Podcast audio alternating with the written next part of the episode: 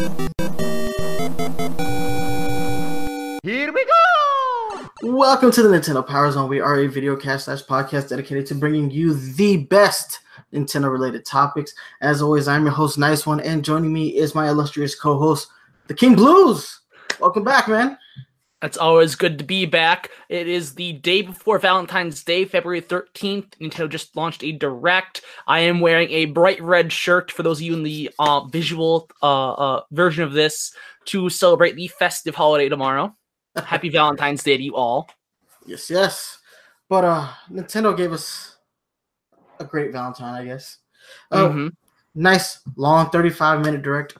Okay, before we even get anywhere, if you guys saw my live reaction, literally in the five minutes that I started the live reaction to the point where the direct came on, I gave you some predictions from myself and Mario After Party. Now, not for nothing, we weren't very on the mark with those predictions. They were some of those were like completely off base. Like we got no mention of those things. Uh, but there was one thing I did mention, literally right before the direct, is that it's time for Super Mario Maker 2. And how does Nintendo start their direct? Literally with Super Mario Maker 2. And I was doing like a little stupid happy dance because I'm so excited about this game. This is the first off, what an amazing way to launch a direct with a beloved game in the Mario like Mario Maker was such a big hit on the Wii U, especially when you consider how poorly the Wii U sold overall. And now on the Switch, with it being a far more successful console, can you imagine the user base that this game is going to have?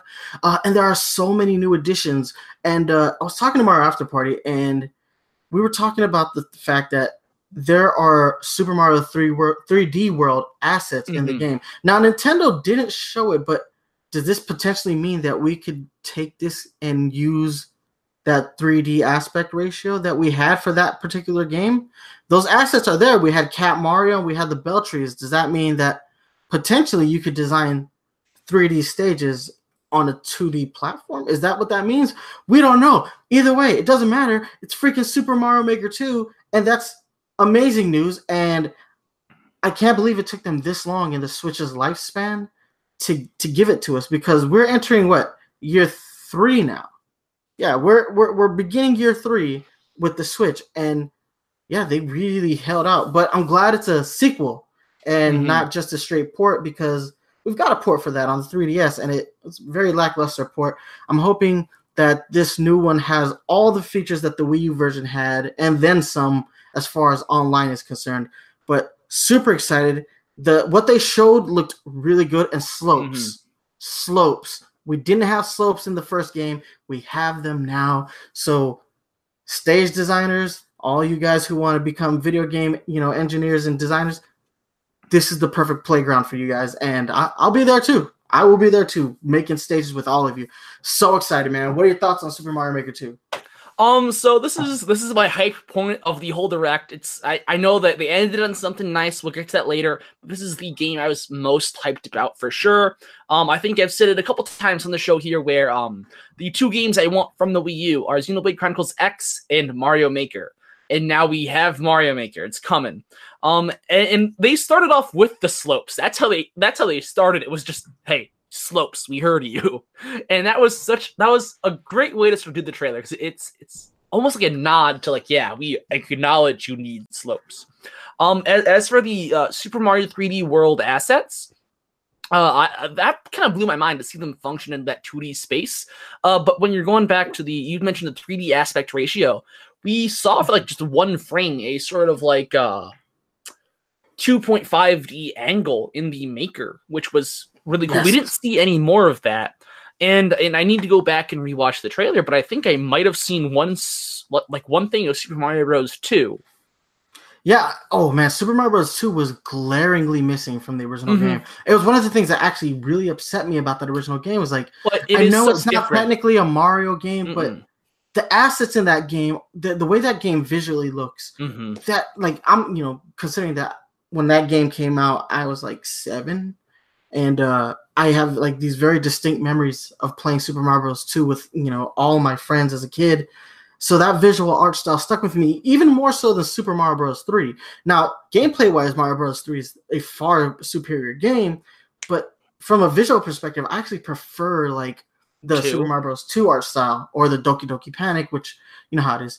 Um, we don't have to go over that story, but yeah, I really love that art style, and I love the new user interface with the little Mhm. circles, and you just kind of use the click wheel. I was like, that's a really good, and I'm wondering if that's for like maybe some touch, you know, motion control type of type of uh, selection. I but would imagine. hmm that that looked really cool to me. Just just so much to be happy about with the announcement of this. And I was I love this because like you I don't know how you're gonna design the stages in dock mode, but I know for a fact that di- uh, designing stages in In handheld portable mode is going to be, be amazing blast. because of the Mhm. capacitive touchscreen. That's the one like it was you know it was fun to do it on the on the gamepad on the Wii U, But you But can only you have have one a- input.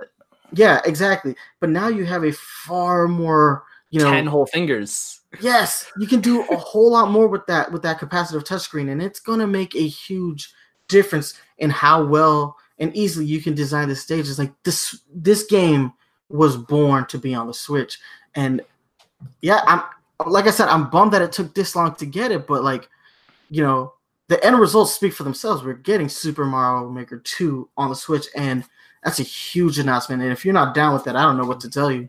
Like, Uh, uh, uh, but I, I hope they do some, uh, you know, enough different with the game so that people don't sit there and do what they did with Splatoon 2.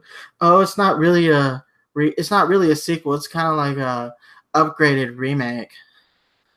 Like I don't want to hear that. Like I want, I hope Mhm. they differentiate this enough out the gate, and I want continued support, and I want all the amiibo functionality to come back. And uh, can Mhm. we get an uh, an eight bit Luigi amiibo for this game? that would be cool. I'm hoping all the rest of the current will also get uh, uh skins so we can have uh, Simon and Richter Mhm. in in Mario Maker. That would be that would be lovely if you could make that happen. Um, Pokemon Trainer. Yes. Oh. All right, but before we move on, though, I have to make two more points. Uh, one, I've been wanting for this, and it has not been shown off yet. We might not know everything about the game so far, though, so I'm gonna cross my fingers. Uh, but four-player Super Mario Maker, it's That would it's in all the rest of the new Super Mario Bros. series, and it- you can make like the Super Mario Bros. new four-player things are specifically designed for four players. They're they're one players. You can just kind of have three other friends, so you can just do the same thing in Mario Maker. And and as for like not enough power ups, they give you just if there's a block someone puts in a in a power up in a block, just have it spit out four for multiplayer. No, Exactly. Oh yeah. Before we move on, Taito, I now need a Luigi to go with this one. There is a builder Luigi now. I need that to happen. Get on, get on it, Taito. You made this one. Make the other one. Yeah. All right. So, uh, as much as I would love to just do an entire episode on Super Mario Maker Two, I think we do have to move on. So, next up, Super Smash Bros. Ultimate 3.0 update. Uh, yes, we know nothing about it other than we got to see uh the Joker character model, which he Mhm. looks really good. He looks really good. Uh I am bummed that we didn't see gameplay. I honestly think this is the first time that they've showed us a 3D render of a character without actually showing us uh, the character specific gameplay. And I understand that this is the character is a work in progress and you have to rebalance the game for his inclusion. So I'm not really gonna fault them for that. I, I just like this is kind of like the weirdest update, you know, announcement that we've ever got, especially considering like get ready for the biggest Smash update in April. And I'm like, okay, what are they gonna say here? Absolutely nothing. You're just gonna you're just gonna have to wait and see. Just wait a little bit longer. Why'd you even bring it up? Yeah, don't bring it up then, honestly. I would have rather been surprised when it happens, like I did with Plant. like, but go, going back to that, wasn't Mewtwo, wasn't his 3D model revealed with no gameplay? was it just the render? Mewtwo gets a pass in the aspect that he probably we knew that he wasn't really gonna change from his melee appearance. Like, and I don't Okay. actually think the character got. I don't think his moveset significantly altered between melee Shadow Ball and, no longer damages when you're charging, and I hate that. Okay. They should have. mm, I'm very upset about that. Yeah, but, but like his changes were very minimalistic as far as like how he he fundamentally plays. Like Yes, core- other than Shadow Ball. Shadow Yeah. Ball was the one glaring thing that I was like, you can't do this to Mewtwo.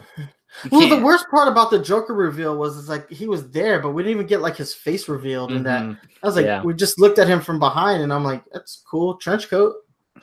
I don't know. It, it was weird. Like I said, I don't really fault Sakurai and the team. And like I know that they talk about how difficult it is to implement new characters into the game. It's actually like they have to like redo everything. Everything.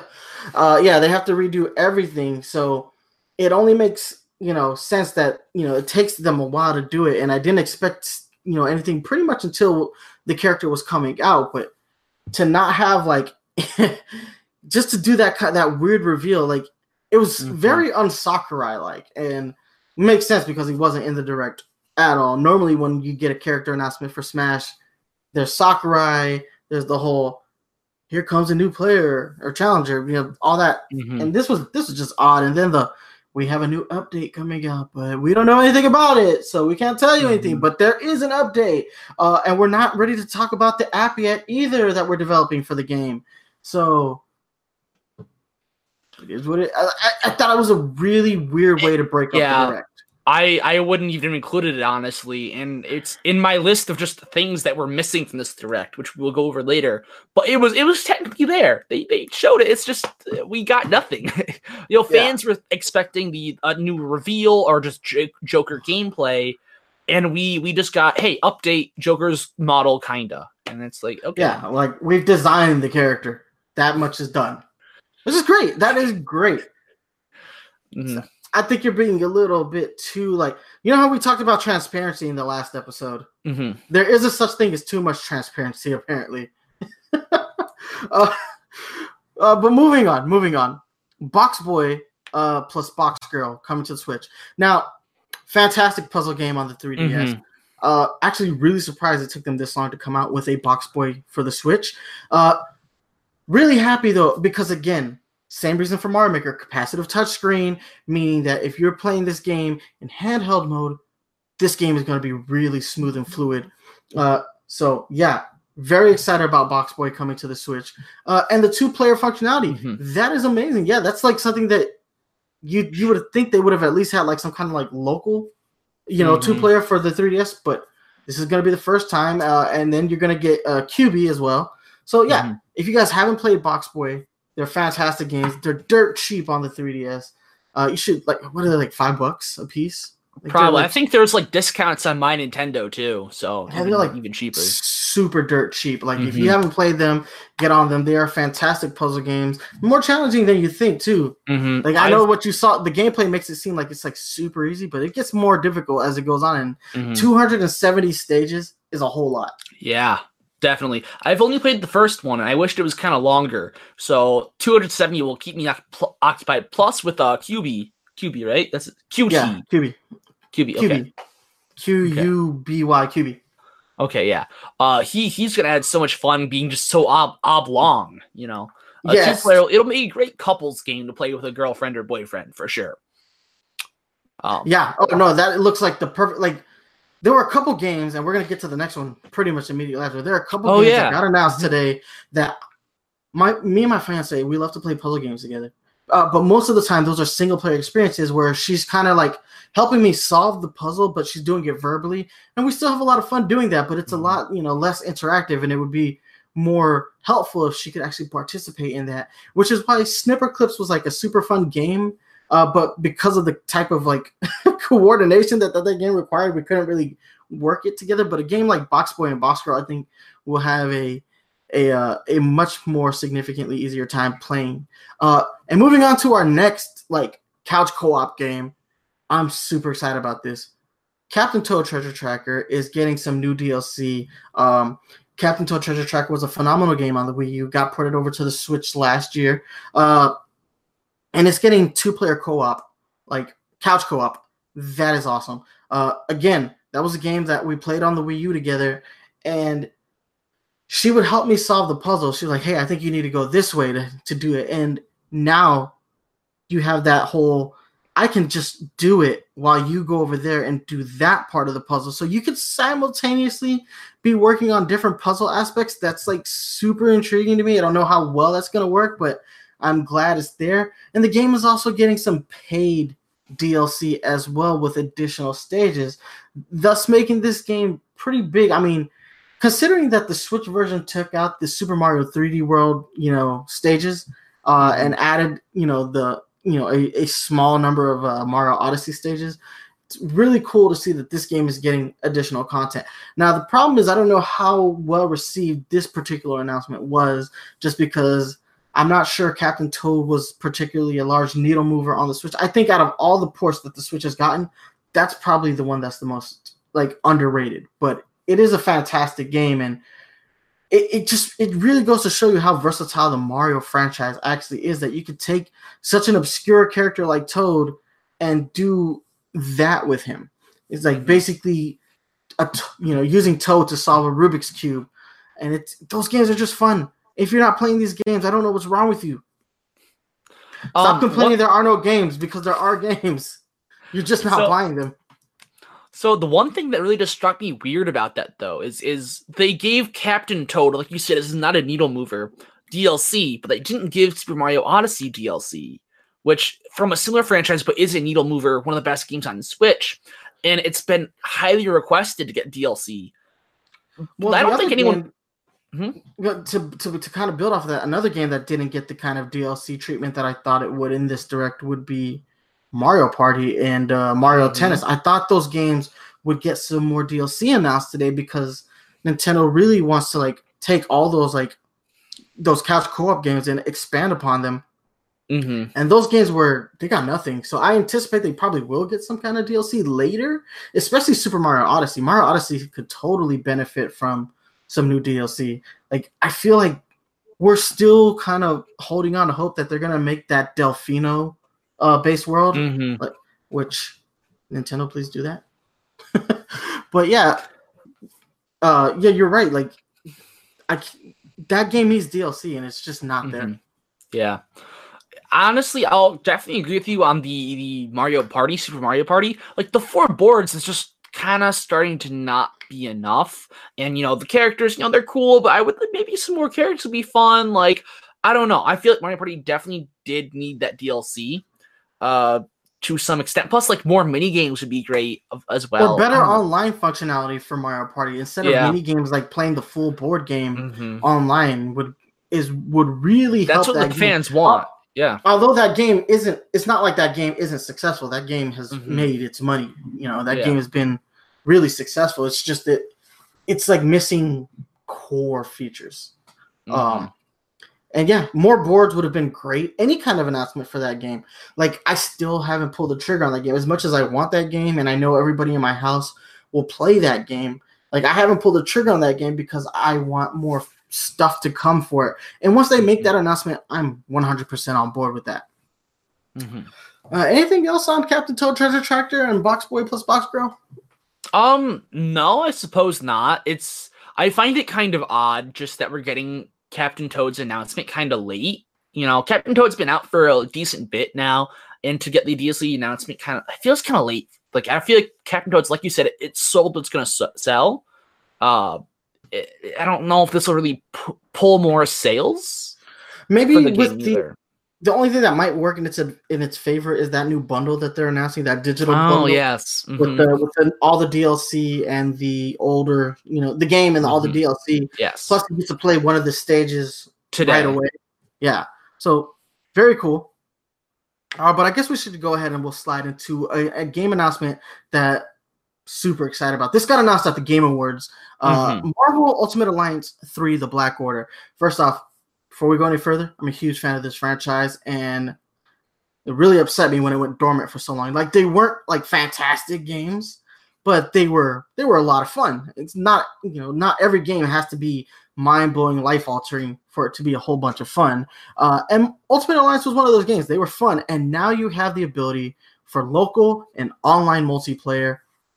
Super excited about this. They're really doing a good job of tying it into like the MCU, tying in all those movies, like obviously Thanos and the Black Order, like being really prevalent in the trailer that they showed at the Game Awards. And now we got to see uh, Captain Marvel for the first time uh, in this trailer that we got today, and she's got a movie coming out right around the corner. So Mhm. yeah, they're they're doing a really good job of like tying it in. And now the only thing that is the only thing we really have to worry about is if this game can hold up to what Spider-Man did on the PS4 uh, back in 2018. Uh, I know Marvel's been really committed to doing to, for the video games what they've done with the movies. They said they want to build a world that interconnects with, you know, the only weird thing about that is like console exclusivity thing, but still, really hoping that the same kind of dedication that went into Spider-Man is going into this. It's developed by Team Ninja. Now, they've got some really good games and they've got some not so good games. So this one could go either way, in my opinion. They don't really have a whole lot of middle ground. They either make not really good games or they make great games. Like the middle Mhm. ground is like non-existent for Team Ninja. So Uh, draw straws here. So I mean, one one thing I think is looking promising for this game that I was kind of concerned about before. I haven't directly compared the footage from the new trailer uh, to the to the old one at the Game Awards, but the the gameplay I felt looked much better than it did in the Game Awards. Yes, trailer. I agree. I feel that. like Yeah. I was kind of hesitant that it didn't look quite right uh, in, in the Game Awards trailer, but I, I felt much more comfortable saying like this would be a fun game I could see myself getting now. I won't have to worry as much about the combat looking iffy. So Yeah. I, I felt much more comfortable looking at this trailer. Uh, I Well, feel I- like it's definitely improved from the Game Awards. you know, and most of like my close friends have determined that they were getting this game just based on the announcement alone. Mhm. Uh, so I'm really excited about that, just because there's, you know, there's not a whole lot of games that you can play online with your friends. You know, you know, Mhm. on the Switch that are cooperative. You know, there's there's a lot of competitive games. You got like your Fortnites and you got your Splatoons and you've got the uh, Mario Kart. uh, Morphe's Smash. Law, and Mario Kart Smash. Yeah, but uh, yeah, it'd be nice to get into a game. And plus, you know, Marvel characters are are more popular now than they've ever been. Uh, Mhm. Just look at what Spider Man did on the PS4. It just it like blew everybody's minds how quickly that game just sold. Uh, so yeah, I hope the same kind of dedication, the same level of dedication that went into Spider Man goes into this game because Ultimate Alliance, as good as those games were, like like I said, they weren't mind blowing. They, but I would love to have like a really good story for this game, you know, and just you know, you got Thanos, man, like build off of the hype of uh, Infinity War and Endgame, and, and Captain Marvel. Build off the hype of those movies. Like you're doing a good job of that. Plus, you know, you, you definitely don't want to see another like Marvel versus Capcom uh, Infinite situation. Like, I don't think I don't think Marvel can take that many more hits on the video game side of things. Uh, what's next? All right, uh, Bloodstained, Ritual of the Night. Yes. hmm This game looked really dope. Uh, it gave me Bayonetta vibes, and like I'm, I don't. This is a franchise, right? I'm like, No, so this is the so this is like Kickstarter. This is the Kickstarter that started like around the same time as Mighty number nine, but instead of being the Mega Man creator wanting to remake Mega Man, but different, it's the Castlevania creator wanting to remake Castlevania. Actually, Yeah, so and, looking at it, I straight up said it's like this is giving me straight up like Metroidvania vibes, like. mhm, But it also gave me Bayonetta vibes at the same time. Like when you see that I big see that. dragon, mhm. when like when the dragon goes around the corner and the character is running up the stairs, I was like, "Whoa, that's like Bayonetta meets Castlevania," and it looks. Mhm. If, if that's the concept, yeah, let's have that. That that would be an amazing game. Because Uh, Castlevania, Metroid games, dope. Bayonetta games, dope. Fusion, yeah, let's do it. So it, it's taken a very drastic kind of leap than what I thought. I mean, from the original like Kickstarter backer, whatever that we saw years and years ago. At this point, this has been a long time in the making for this game, uh, which on Kickstarter is usually at this point a concern. But uh, this game still looks great. No one, I don't think, is concerned about this game being bad. Uh, there was a demo released for it uh, maybe a year or two ago at this point, which showed mostly 2D gameplay. So it was very surprising for me to see um, the the more 3D like camera angles and some of those more crazy power ups, which all look great by the way. Those power ups look phenomenal. Um, but uh, uh, then we also got the demake of the game, uh, Cat or Castlevania, uh, Bloodstained, um, um, not Ritual of the Night. I forgot. Uh, um, I don't know. I forgot. It's it's the demake. It released you know earlier this year, but it was made by um um is Inti Creates I want to say. Uh, and Inti Creates they did a great job with uh with uh I want to say it's Inti Creates. Uh, Gunvolt, uh, Azure Striker Gunvolt, as well as the demake for Mighty Number Nine, uh, Mighty Gunvolt, which Curse of was the Moon. much better. What? Yes, Bloodstained Curse of the Moon. Thank you. hmm that's the one. So, and while that game was great, uh, absolutely beautiful, kind of short but still great. uh it's you can't use that to judge the quality of this game because it's made by Inti Creates, which has a great track record, honestly. Yeah, so yeah, dude. especially with the Create- remakes. if it wasn't for Inti Creates, Mighty Number Nine would be an even bigger. Like the flop of Mighty Number Nine would sting a lot worse. But they, them kind of resurrecting that character, like saving that character from Keiji Inafune. Well, they didn't even save it because that game came out like years before Mighty Number Nine even hit. So it came out with the demake first, and then they Mighty Number Nine flops years later, and they make it a, a deluxe version of the remake or the demake, pretty much, uh, which did much better and was a much better game than Mighty Number Nine was. Yeah. Unfortunately, No, the game just blew my mind. I was like, when I was looking at the gameplay, I was like, this looks so much fun. This is the type of games that we need on the Switch. Like we're Mhm. see, we're starting to see a, a bunch of games that just fit so perfectly on the Switch, and this one just right up there. And I was like, Mhm. and it just like I said, like it has like that, it has like that flair of Bayonetta, but it also has like that that game design style that You love in that. Castlevania yeah, and the, Mhm. th- that's just what you need right now. We need like games like that that challenge like you know our expectations because Mhm. it could have just been a straight up like Metroidvania, and that would have been Mhm. that would have been palatable as well. And I don't think anybody would complain about that, but Mhm. you when you go into like that 3D like you know ratio, it's like everything just it made that game pop because originally I was like, okay, cool, Metroidvania. Then you see that part, the dragon comes around the corner, and you're like, holy shit, this is Mhm. not your standard Metroidvania. Metroidvania. This Mhm. this is on some next level game design. And could you imagine what how okay how good was the uh, Metroid game on the 3 uh, Samus Returns on the 3DS? It was amazing Mhm. how and, and they made and they took some liberties with that game they took newer metroid aspects and tossed them into you know that old game boy game and that made that game far better than the original version like return of samus good game samus returns far superior and i'm not just talking from a gra- graphical aspect i'm talking about gameplay it's better because of the changes that they've made especially to the combat I I wish I was better at the game. I beat it, but I suck. I had so many confusing game overs. dude that that one that one part with the freaking wheel of doom hmm Like I don't know. It I took got- me like, like a million tries. That was just I was like, I'm But- bad. But it took me even longer to like figure out how to what to do after that part was even worse for me. I was so stuck after after all this continues. Now what do I even do? My problem was I- hadn't played that game since the original Game Boy version, so I had no idea where to go. Even though the map was like w- almost one for one, like I was like, what? What do I do? I was like, I beat this game when I was like twelve. Why? Why can't I do it at thirty four?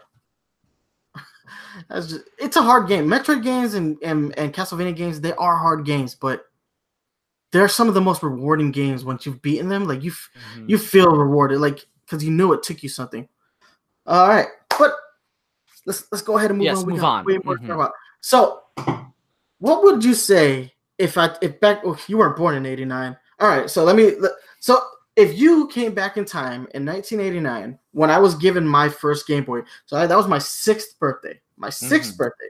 Six. If you okay. travel from the future, Terminator style, okay. and told me that the Tetris game that comes with my Game Boy was going to play something like Fortnite, which didn't exist then. my my first question would be, "What's Fortnite?" And once you've explained the whole 99 versus 1 aspect, you know, concept to me, I would be like, "You're a liar." But that's what's happening. We're getting Tetris 99, which is a battle royal Tetris style game. It's literally the Fortnite of Tetris. And for some reason, I am ecstatic that this is a thing. Like, first off, I love Tetris. I play Tetris on my phone every day. First, because it helps with my anxiety. Um, so it helps put me in a good place. But aside from that, I have always loved Tetris. I have sunk so many hours into my Game Boy back, you know, back when I was a kid, when I wasn't trying to steal it back from my dad, who was also playing Tetris. Love the fact that this is a thing. Love the fact that it's a free download. Love the fact that I can play against 99 people. It's stupid, but it's stupid in the most perfect way. Thoughts?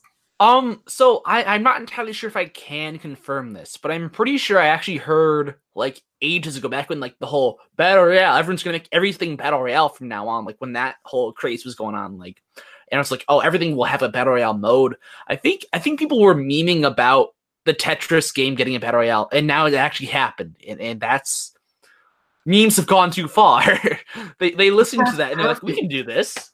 Tetris, we can make Tetris Battle Royale. But it's it's so stupid. It's so Mhm. stupid, but it's so perfect. Like, how can something that stupid like just get you that? It got me so excited. I was like, why am I so excited about this? Like, I remember what it was like winning my first match of Fortnite. Like, I had a freaking me- meltdown. So I can only imagine what it would be like if I win my first like 99 man Tetra- Tetris match. I think I'm gonna die. No, I it's just, it's so stupid. The one thing that like is concerning to me is just the distribution of the trash Tetris blocks. Well, I want to say garbage Puyos for a second. The trash Tetris blocks. Um, I don't know exactly how those will be divided and distributed with 99 players, and if I will get all 98 people's trash on my board, could be That very would be- concerning. It would be bad, but uh, you're gonna have to brush But- up on those Tetris skills. That I've been playing a lot on my phone lately. I'm my my best friend. I, think I've talked about him before. Uh, he he's one of the best Tetris players I've ever seen. He was like ranked number two or three, just like in the local area in Puyo Puyo Tetris. Um, and he he has played not too much so far, but he's taken third. I think he only played one game. He took third in it, which was impressive for a first Great. game. hmm So it's super cool. I'm glad to see. I won't play it too much. I'm not that big of a Tetris nut because whenever I play Tetris, my friend wants to play, and then I get I just lose he's not. I'm not, I need to practice, but I'm like, what's what's the point? He all he plays is Tetris. I just gotta put the game on mute. Playing handheld mode where he can't see you. What are you playing? Mario Odyssey? No, I I don't know. It's it's like it's such a stupid announcement. But But it's hype. yeah, but but it's also there's one thing that I I have to kind of point out. Nintendo's versions of Tetris are always better than everybody else's versions of Tetris. Like you had the original Game Boy one, which Mhm. obviously you know amazing. But then if you think about Tetris DS, phenomenal Attack. game. Tetris Attack, like Tetris Two with the exploding blocks, like Tet- Nintendo does Tetris better than anyone. And I know that that sounds like a stupid sentence because it's like Tetris is Tetris, Tetris is Tetris. But no, Nintendo's versions of Tetris are always more fun, and this really capitalizes on that. So I'm excited for that. I'm gonna I'm gonna say the director of the Lumines series has recently made Tetris Effect, which is a VR Tetris game on PlayStation, and Hmm. you can not only do a Tetris, you can do a dodecatris. I think is what it's called, which isn't even a word, but it's like the it's like 12, 12 line clears. I think it's twelve. I don't know, all in one. so you can do a Yeah. dodecatris. That's too much for my brain. yeah. All right. So off of a game that I was super excited about to a game that I'm just like, okay, well, I guess if you're a fan of the franchise, this might make you happy. Uh, Assassin's Creed 3 remaster, uh, which comes with Liberation. We So- did talk about this last episode as well. We did, we did. So this last week it was rumor. We well, last episode we talked about it. It was still in conjecture. It's confirmed today. So you know, glad to see Ubisoft is still supporting the Switch. Uh, Mhm. not the best game to do that with. Uh, you're you're figuring out a way to make Assassin's Creed 4 run through like some kind of Steam based service, you know, on the Switch. Let's just can we just do that? Can we just do that instead? Like, like I, I'm not a huge, huge fan of the Assassin's Creed franchise. Like, I kind of like live play, you know, I, I live that series kind of vicariously through my friends. I kind of watch them Mhm. play, and every now and then I get my hands on it. But like, they're good enough games, in my Mhm. opinion. Like the the first few games were, were amazing. The more they annualize the franchise, and this is Assassin's Creed Three is kind of part of that annualize the franchise like mentality. That's like where they like it. The game, the franchise lost its luster, and you know, looks like Assassin's Creed Four is like kind of really put a lot of shine back on the franchise, and then we get uh, Assassin's Creed Three remaster on the Switch, and that kind of like why.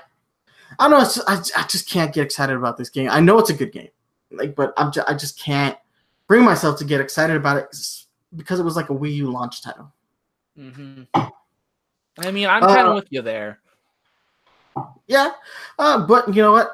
We might as well stick with Ubisoft while we're here. Uh, Okay. Something I am excited about: Starlink Battle for Atlas getting more Star Fox content. The Mhm. rest of uh, Star Wolf team is going to have their own little story uh, mode. Which, yes, thank you Ubisoft. Can we get figures for those guys too? Can I, I get a. Falco? Please let me get a Falco. Uh, you know, a Falco, a Peppy, and a Slip. Um, you can wait a little bit on Slippy, but I'll still take the Slippy one. And Now, Yeah. Ro- Rob wasn't confirmed though, and I kind of want Rob to be confirmed. But yeah, super happy that this is happening. Uh, first off, Starlink has been getting support out the butt. Uh, like Mhm. if you haven't been paying attention to Starlink Battle for Atlas since the game came out, you're missing out on a whole lot of content.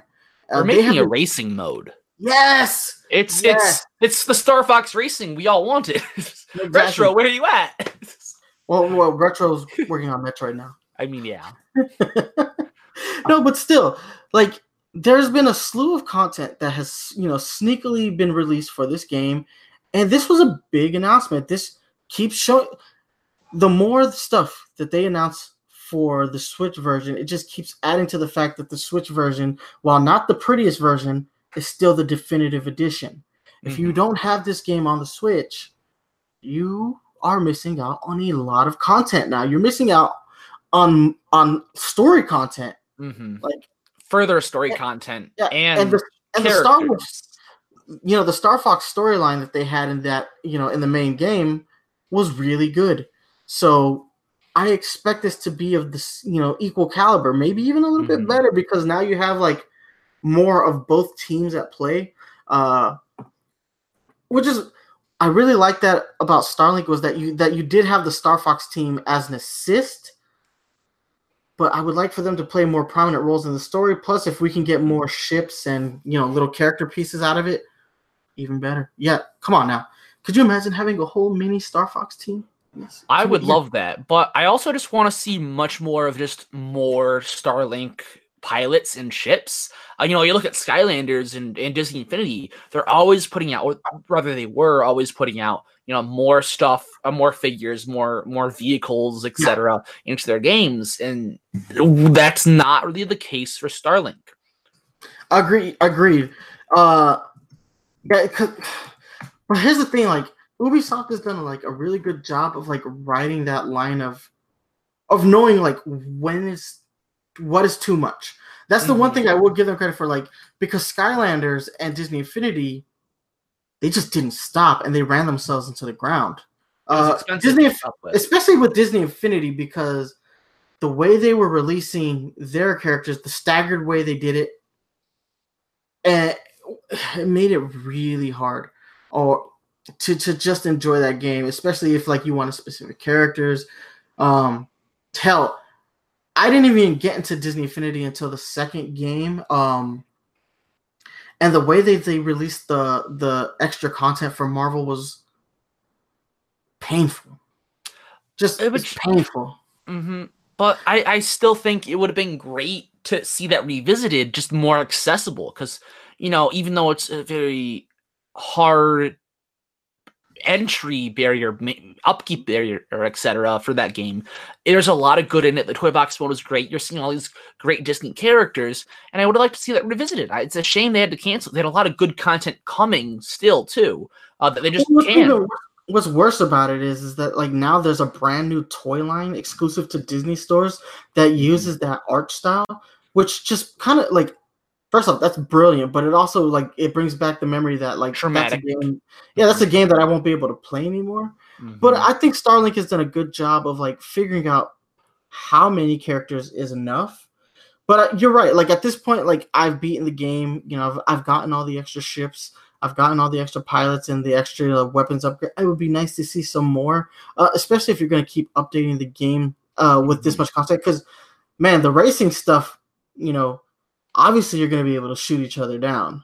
Mhm. So let's have some crazy weapon combos. Uh, but before we, you know, before we move on, I do want to say that Starlink Battle for Atlas is a super, super good game. Uh, this extra content is is gonna really increase this franchise if if they can continue. If this stuff Mhm. does well, we can see this game become a franchise. But guys, keep in mind that this is a super cheap game right now. I'm Mhm, looking at I've seen the Amazon- clearance bins. On Amazon, it's listing at twenty five thirty nine. Mhm. Twenty five thirty nine. So for the for the Switch uh version, I overpaid. yeah, oh yeah, so did I. But yeah, I enjoyed that game. I don't feel I don't regret the purchase. It's just super cheap right now. So yeah, now's the time to buy it because you're getting extra extra Star Fox content, and the game is super cheap. So yeah, Mhm. go ahead, get the game, Going- enjoy the game, and enjoy all this extra content that they've steadily put out for the game. Going back to Disney Infinity real quick, uh, we got Disney Tsum Tsum Party, right? That was announced. I'm sure. Thoughts? yeah, that game is uh first off, I, I do want to say this. As little as I care about that game, another game that's gonna use the touchscreen. Mm-hmm. And in a more unique way than the others. This game supports vertical gameplay. Mm-hmm. Yeah, There's I was very surprised. So that is really cool. So if you guys uh, bought that Kickstarter with the uh, with the vertical Mhm, stand, Vertical, yeah. hmm More stuff you need to do. You Mhm. have a game, uh, ladies and gentlemen. It might not be the game you want. It might not be the game you need, but you have a game that plays in vertical mode out of the box. Yeah, that's it's a silly game, but uh, yeah, I mean the Switch has been a runaway success. It's not surprising to see like a mobile style game make its way Mhm. onto the Switch. I'm actually surprised that there aren't more mobile based games. Like, how easy would it be for Nintendo to port Dragalia Lost or Super Mario Run or any of their Fire Emblem Heroes? How easy would it be for you know them to take those mobile games and put them on the Switch as a could you I, I, Fire Emblem specifically? I think would make a crap ton of money on the Switch. I mean Mhm. that obviously that's the most successful game they've had, eh, you know, in the mobile space. I want less gotchas on my Switch. If I'm playing my Switch, I don't want gotchas. yeah, I'll I'll Well, pay sixty for the game and just get every single character. I will do that. Oh, but you know, like like Dragalia Lost, uh, out of all the games that they uh, Nintendo has on its mobile, I feel like Dragalia Lost could really benefit from a console iteration. Mhm. So yeah, it's you know, I'm not surprised to see a mobile game on the Switch. I'm just more surprised that it's like a really strange one. Um, Yeah. it's like a Candy Crush style game uh on the Switch. But hey, if Disney Tsum Tsum is like oddly popular, like like really oddly popular. I don't get the you know. I guess it, I don't know. I think it's a little too kawaii for me. Like I'm not it- into that whole style. if it falls to a good price, I will probably pick it up. Just because there's at my local arcade, there's a there's a Tsum Tsum machine. You can win the toys, and I, I want to play, but I'm like I don't want to waste money playing and not knowing what I'm doing because I, I don't know what I'm doing with that game. So I can learn the game on the Switch and then be like, okay, now give me all those toys in that machine. I'm, I'm coming home rich. You're muted. Yeah, I see that. At least my, my computer at least gave me the notification. Hey, you have to unmute yourself.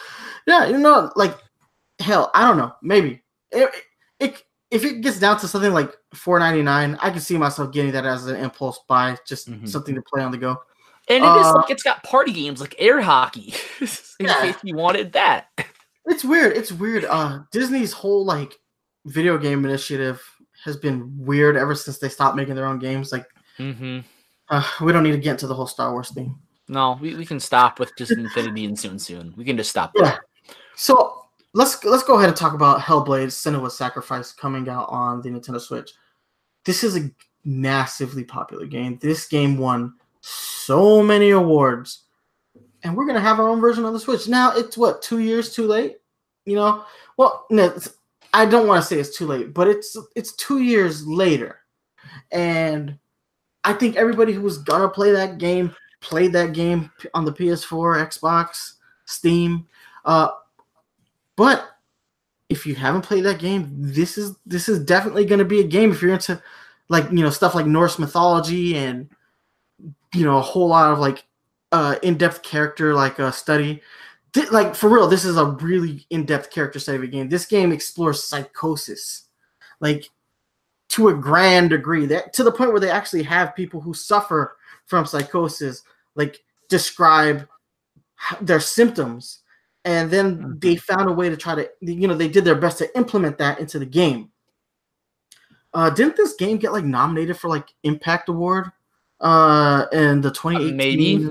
Or 2017 i'm pretty sure this game got put up there for like the impact award or was nominated. Now if you think about that the games that normally get nominated for impact award at the game awards those games explore some really deep deep like uh topics. Like you had that one game where the guy described what it's like to have a child born with cancer and how the family dealt with that. And it really you just dive into the minds of these characters and hellblade uh Senua's sacrifice does the same thing through you know something as terrifying as psychosis. Uh and the game really a lot of people love this game. It's look at the award list for this game. It's tremendous. So this is a really good get for people on the switch. Uh i'm wondering if the impact might be lost uh playing in handheld mode though. This this is a game that i feel like handheld mode is a detriment because it's such a serious topic and it's like like the, the content is like so matured. i feel like you might lose something uh of the of that some of that by playing it in handheld mode uh, and i know people who mostly pl- a lot of people i know exclusively play their switch in handheld mode so i don't know how that's to work I mean, so I'm gonna instantly counter your first point here. I wanted the game, I never got it, never played it, uh, and now I have the opportunity to do so on Switch. So I, I will do so. Um, and so that I'm already proving you wrong. Not everyone who wanted it got it. Boom, easy. Okay, And that's yeah, all I no, have to like say. I said, yeah, I, I just feel like you know the majority of people, like I, I think the vast Mhm. majority of people got You're it probably on, right. on what they would deem superior hardware. You know, and Yeah. I, I know I used, I used air quotes. If you're listening to the audio version, I use air quotes. Um, but I'm more in the sense that I was, you know, the irony is that like you see the Switch is pulling like some major titles out of his ass uh, from the superior consoles because this is a Mhm. PS4, Xbox One game uh, on the Switch. Mhm. Uh, next up, a sort of uh, spin-off of Undertale. Uh, Yes. Deltarune. I don't know Undertale. Like, I am not a big Undertale fan. I, the game looks cute. So, Mhm. uh, if you have any thoughts, hit me up because I have, I have nothing to say about Deltarune. So, so Deltarune is first of all, it's an anagram of Undertale. In case you do not know, uh, anagram for those of you who do not know is is uh, a scramble of words to make a different word using the same letters in in the first word. Um, so if you scramble the words, the letters in Undertale, you, you get Deltarune. It's fun. Um, but so I don't know. So I guess Deltarune has the first chapter already came out on other every other system a couple months ago, maybe a month or whatever ago. Um, and it was met with a lot of positive reception, especially from Undertale fans. We got a lot of new characters that seemed to be like in in the in the new games, as well as returning characters who are kind of just oddly different by the looks of it. Um, I I am not too big into Undertale myself, but I, a lot of my friends are, and I have I'm familiar enough uh with with it. Uh, and it so I not entirely sure what they were advertising here though. Um, I think what they were saying was that you can get it if you've beaten Undertale that you own on Switch. You can play the first chapter of Deltarune on your Switch now, but you can't buy Deltarune like separately. At least the first chapter. I think it's you buy Undertale, you beat Undertale, you get Deltarune. It's like uh, a free add-on to your Undertale purchase on the Switch. Is my assumption. Well, so far it says it's free from the article that I'm looking at. It says it's free on the Switch, uh, but I haven't had a chance to download any of these demos or any of these other things. Uh, you know, I've had a really busy day today, so yeah. As soon as I'm done recording, I'm gonna download every demo that got announced. Uh, so Yoshi, Undertale. Daemon X Machina. uh, I'm sorry, yeah, Yoshi, uh, Deltarune, Daemon X Machina, uh, something else was announced. Oh, Tetris 99. Yes, I'll be downloading also all of them. You can also get the uh, the Pokemon Let's Go Pikachu and Eevee demos as of today, I believe. So weird, so weird. Um, but yeah, if, if I hadn't already bought both of those games, I mean, for those who who need the demo, haven't gotten it yet, it's there. Hmm. I wonder if people. I'm kind of wondering if I would shiny hunt in the demo, maybe, and then am I able to transfer that over to my existing main game? I'm curious on be that aspect. That'd be actually really cool. hmm Uh, so next up, guys, I know we're going completely out of order from the way they show things in the rec, but yeah, we're kind of just talking about these as we feel. Yoshi's Mhm. Crafted World. Yoshi's Crafted World. Best looking version of the game we've seen thus far.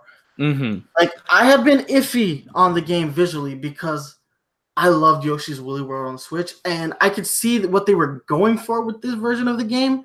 But every time they showed it, I I wasn't sold visually. I was like, man, I feel like this game doesn't look as good as it is for you as it as it should look for you guys to have been delayed it as many times as you've delayed it.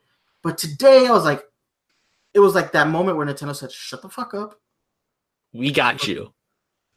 You know, sometimes I just have to, you know, just take myself. I just need to listen to that that little Nintendo voice that says, "Shut the fuck up." This is one of those times. Game looks phenomenal. It really does. First time I saw this game, and I was blown away by the visuals. The art design from Good Feel is amazing. The way they the way they did this game looks so so good. It it blows Yoshi's Woolly World out of the water. Just blows it out of the mm-hmm. water now. And I love I don't know why I love the little costume so much. I don't know why. Especially the Labo piano. The little Labo piano costume was amazing. Yo, they mind blowed me though because a couple remember a couple of episodes ago I said there needs to be Labo support for this game. When they showed that little Labo costume, I was like, yeah, they had a Labo support, and then there's like, no, it's just a costume. I was like, you bastards. But You know how many then, Labo kits I would have bought? You know, I would have bought every Labo kit if they were compatible with Yoshi's Crafted World. but it looks, the game looks really good, and uh I mean, Yoshi's Woolly World was a good game, and this game looks better. So, are we finally gonna get like a true, truly good successor to Yoshi's Island? I think we might this time around. um, so I think you nailed it on the head. But it just it just looks impressive now, which is great. I think a big part of that is we finally saw more stuff to it. Um, so we saw you know different worlds. We saw like a, a river world. We saw a race car world, and, and there are things that we haven't just haven't seen yet, and and they look fun. They look different and unique, but also they pair really really well with that whole handmade crafted style. Where you have you know the the um are the airplanes or rockets, but they're like airplanes or rockets flying behind clouds, and you shoot them Yeah, it down. looked a lot like Little Big Planet in that in Mhm. that part. But Yeah. what really threw me off was when what really like just was like, yes, I can't wait. Was the moment where they go into the third person view and you're there and Yoshi's in that like crane and he's Mhm. like going to attack a you know like a group of like enemies. I was like, what is that? Yeah, this isn't a Yoshi game anymore. This is this is something new and it's unique and I like that. They're doing something different with the series. It's not just a solely 2D platformer with a bit of 3D mixed in. It's got a whole variety of gameplay elements in it now. Yeah, it, it it looks like a completely different game than what we saw back in like 2017. This is mm-hmm. n- I, I, it doesn't even look like the same game at all. Not from a visual standpoint, not from a gameplay standpoint. This game looks 100% different and hell it looks like it might be worth the wait, man. It really looks like it might be worth the wait. And that's what we really that's what I've been wanting from a Yoshi game for so long. Like as much as I love the Yoshi franchise, it doesn't always deliver. Like Mhm. out of what? New Yoshi- Island was kind of disappointing. Oh, dude, because the music in New Island was so terrible that it makes the game almost unplayable. It wasn't just the music for me in that though. Like it was just kind of underwhelming as a game, which I loved the original and I loved DS, but New Island was just kind of like, what is this? This isn't quite right. You know?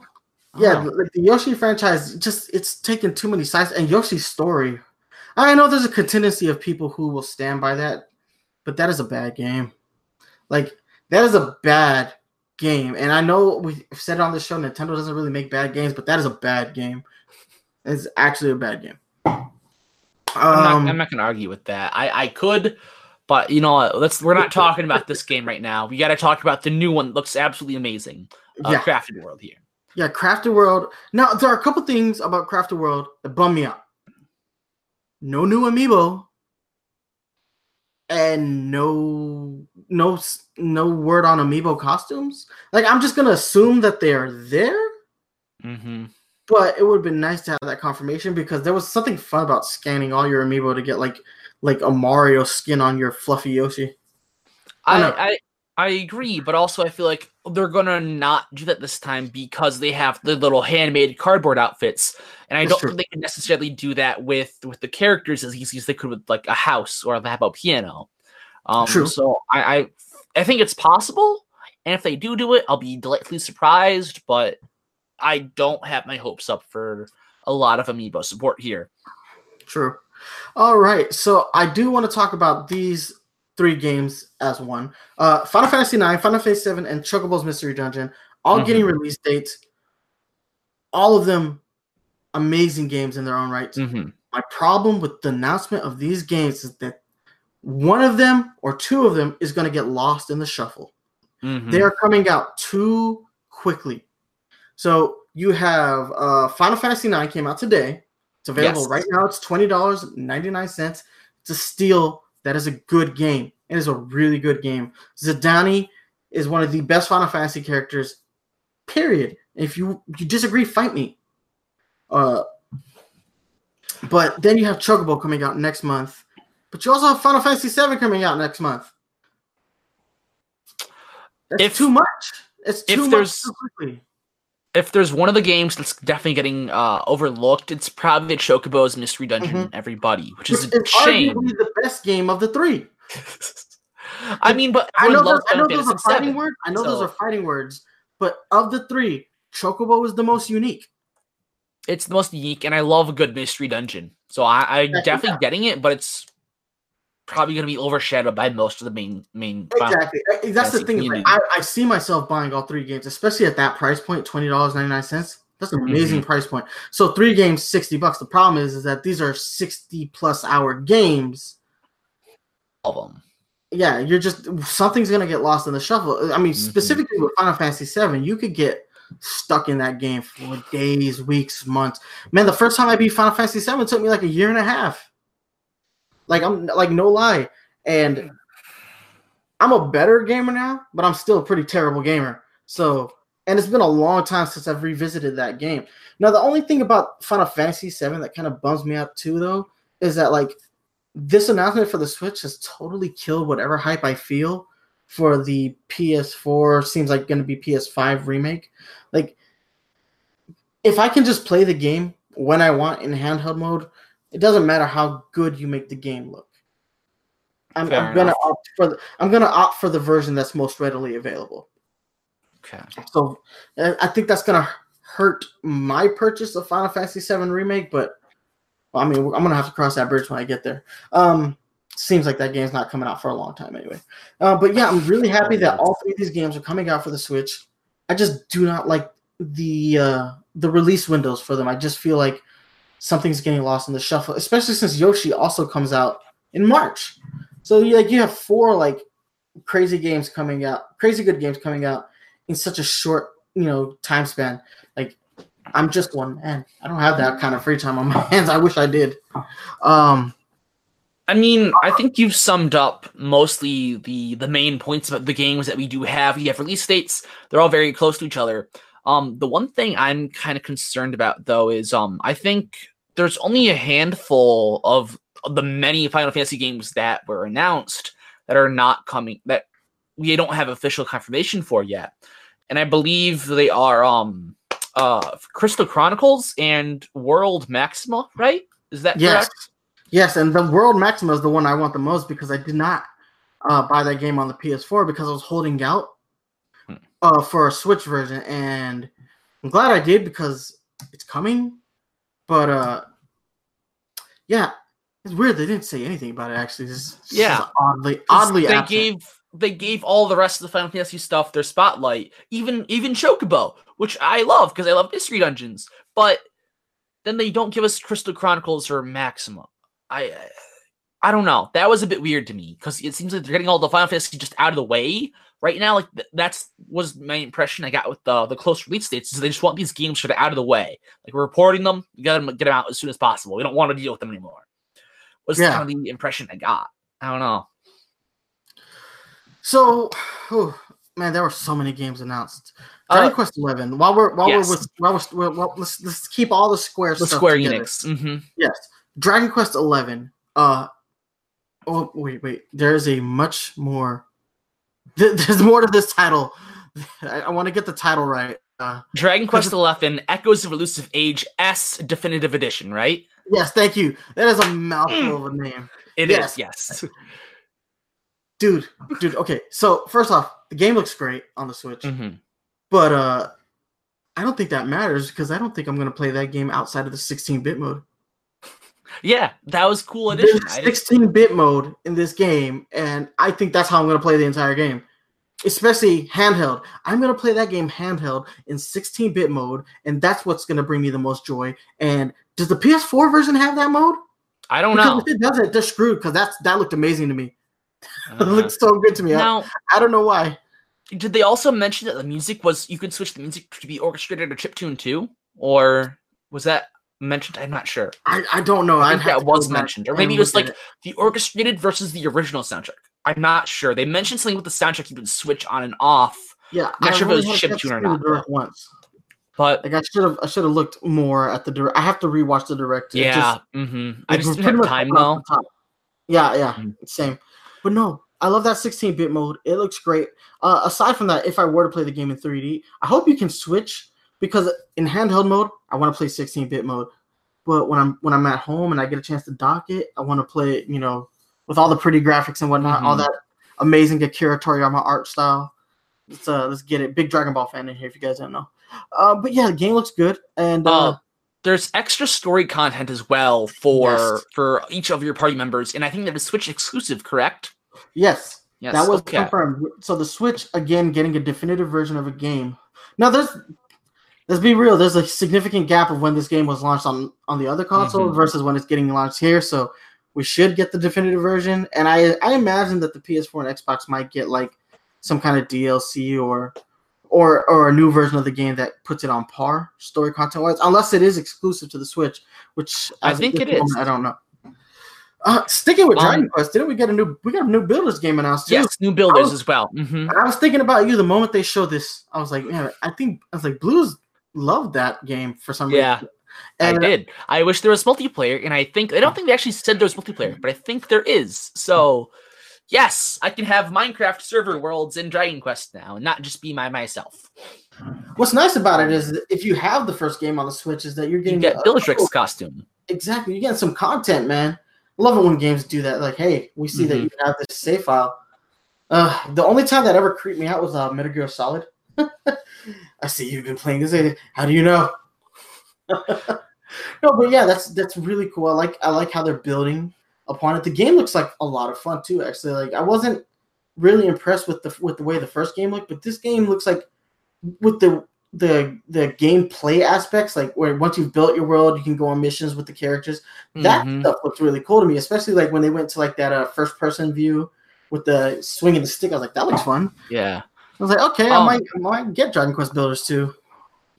It, it I was wondering how they would do it. Um, so I knew two was coming. I haven't actually looked too much into it though until the trailer today. Um, so I, I'm not sure if they released any information before this, but I, I if they did, I haven't seen it.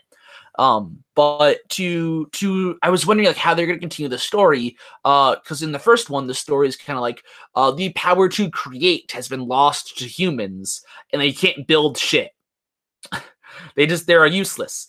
Uh, and and so your main character is given the he's known as the hero called the builder and he's the sole person in the whole world the power to build things houses tools etc and he has to sort of bring everyone out of the dark ages. And and i'm like okay well how do you continue from that? How do you make this story continue? So you're having a whole island you're gonna just build on which i think is a brilliant direction to to sort of take it especially with the new multiplayer elements and honestly everything else it looks like it's just a brilliant fit for it uh, story wise and i think it allows for a lot more creativity within the the players True that, man. I just want to. I okay, so I really want to move on to this next, next game. Uh, Oninaki, the Oh, I think it's the last game that Square announced. This game looks dope. Uh, Mhm. this game, first off, I thought about Jaden when they were talking about this game. I was like, man, poor Jaden. He couldn't be on today's episode, and I know like he's like super steamed because of it. Because this this Nintendo Direct really reached out to like fans like him. Because uh, not for nothing, Jaden's straight weeboo, and uh like I'm sorry, Jay. Like, don't take that personally. It's just you are. I love you, man. Uh, but still, no. Like, he loves JRPGs, and this is another one from Square Enix, and this one look like Square support of the Nintendo Switch since Octopath Traveler. Like, yeah, I need other game developers to get on get on board. Uh, Mm-hmm. talking to you, EA. Uh, no, but uh, o- Oninaki, this game looks dope. Uh, so basically, people die. You're not allowed to mourn their death. It's a really morbid, morbid storyline, by the way.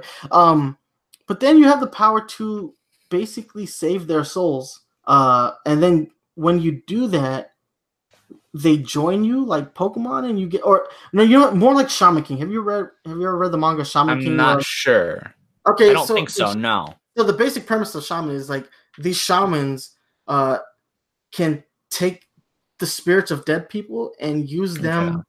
as con like use their bodies as conduits for them so that they can fight Okay. and it, so it's very so like I, I see like the the shaman king like influences there so basically when the spirit when you save a spirit you basically become the spirit's conduit and it allows you to attack you get special attacks Mhm. by using you know the spirit of the dead person and that looks really cool and basically if you don't save spirits in time they become monsters and you have to fight the monsters characters designs look really good in this game graphically this game looks really good. It's got a nice art style to it.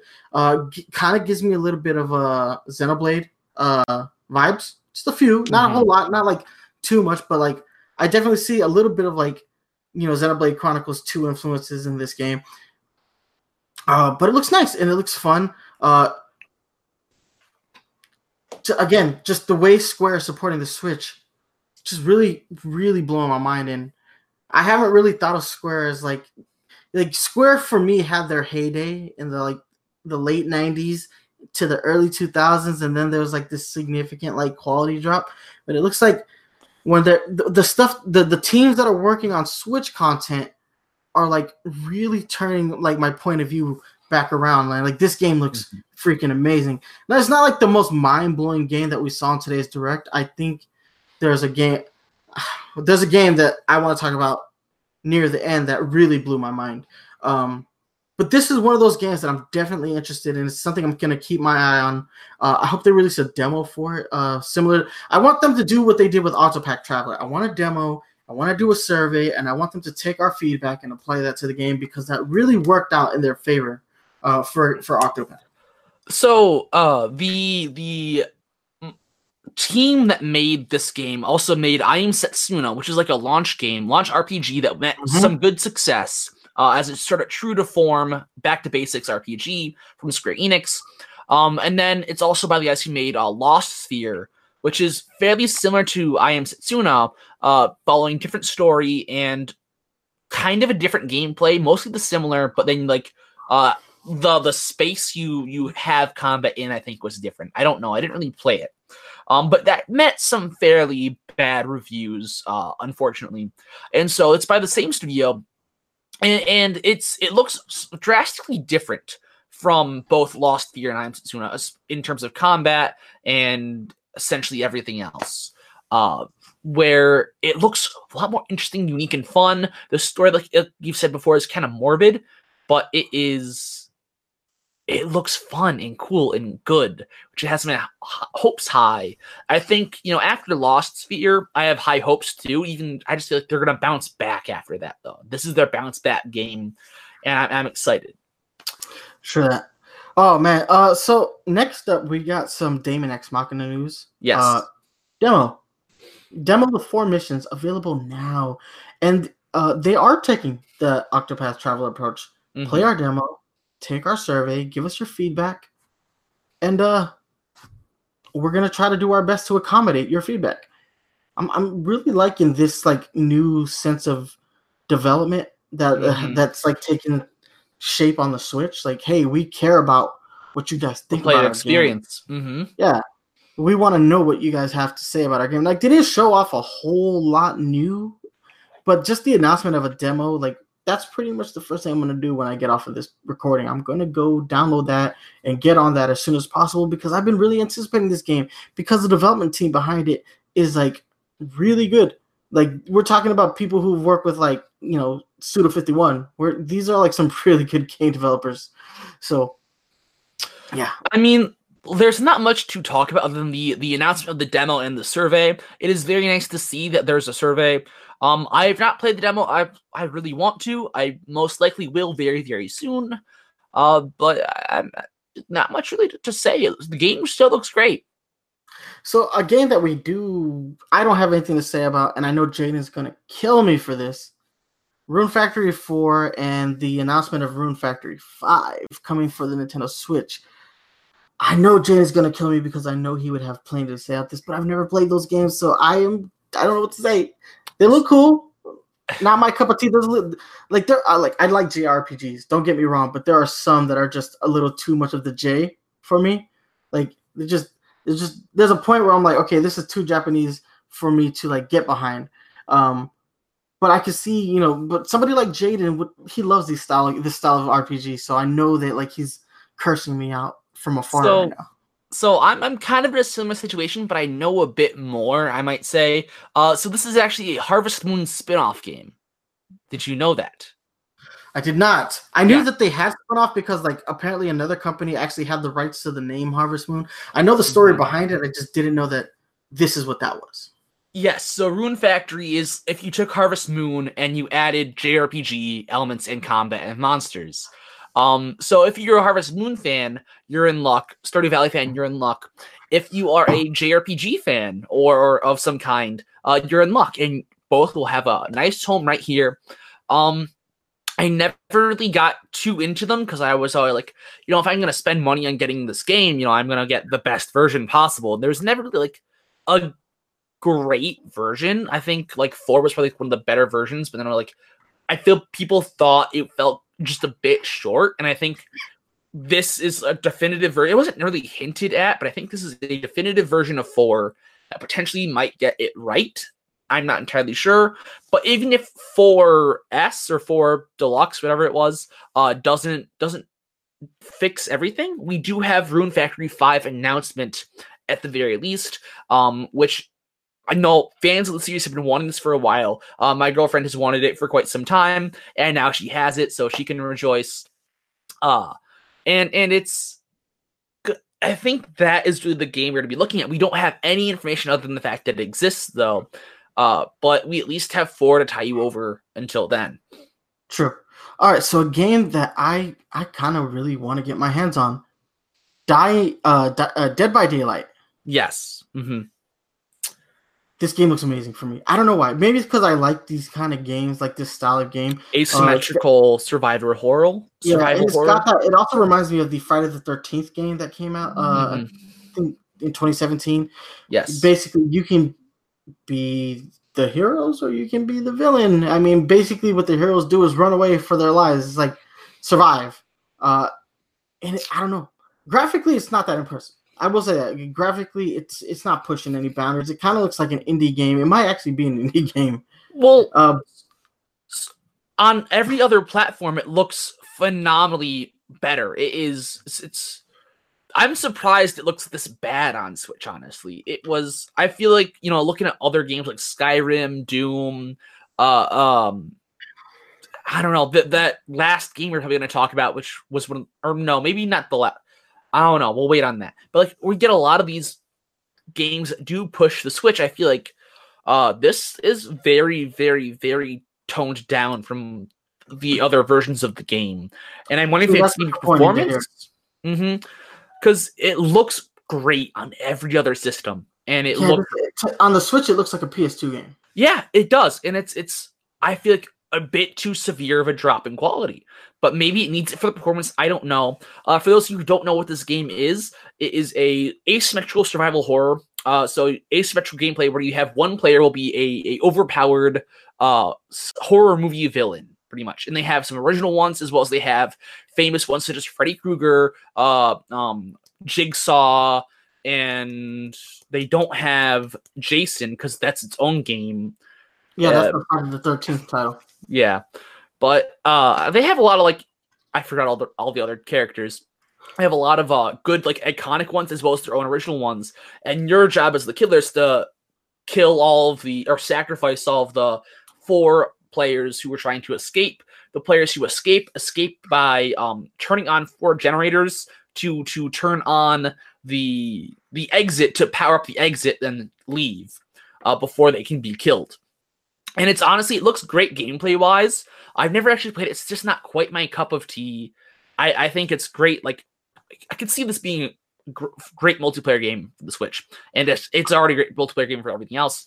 The game I'm actually more excited about that isn't even coming to Switch is their new game, the studio that makes it making a new game called uh, I think it's Death Gardens, which is is similar. It's the asymmetrical style. You have runners. It's more like Maze Runner, if anything. You have the runners who are trying to clear these objectives in the world, and a hunter who is going to take them down. Very similar gameplay style, but I feel like I like the build more because you're as a as the runners, you have a lot more to do than uh, a survivor in Dead by Daylight because you can actually fight back a bit more in Death Gardens.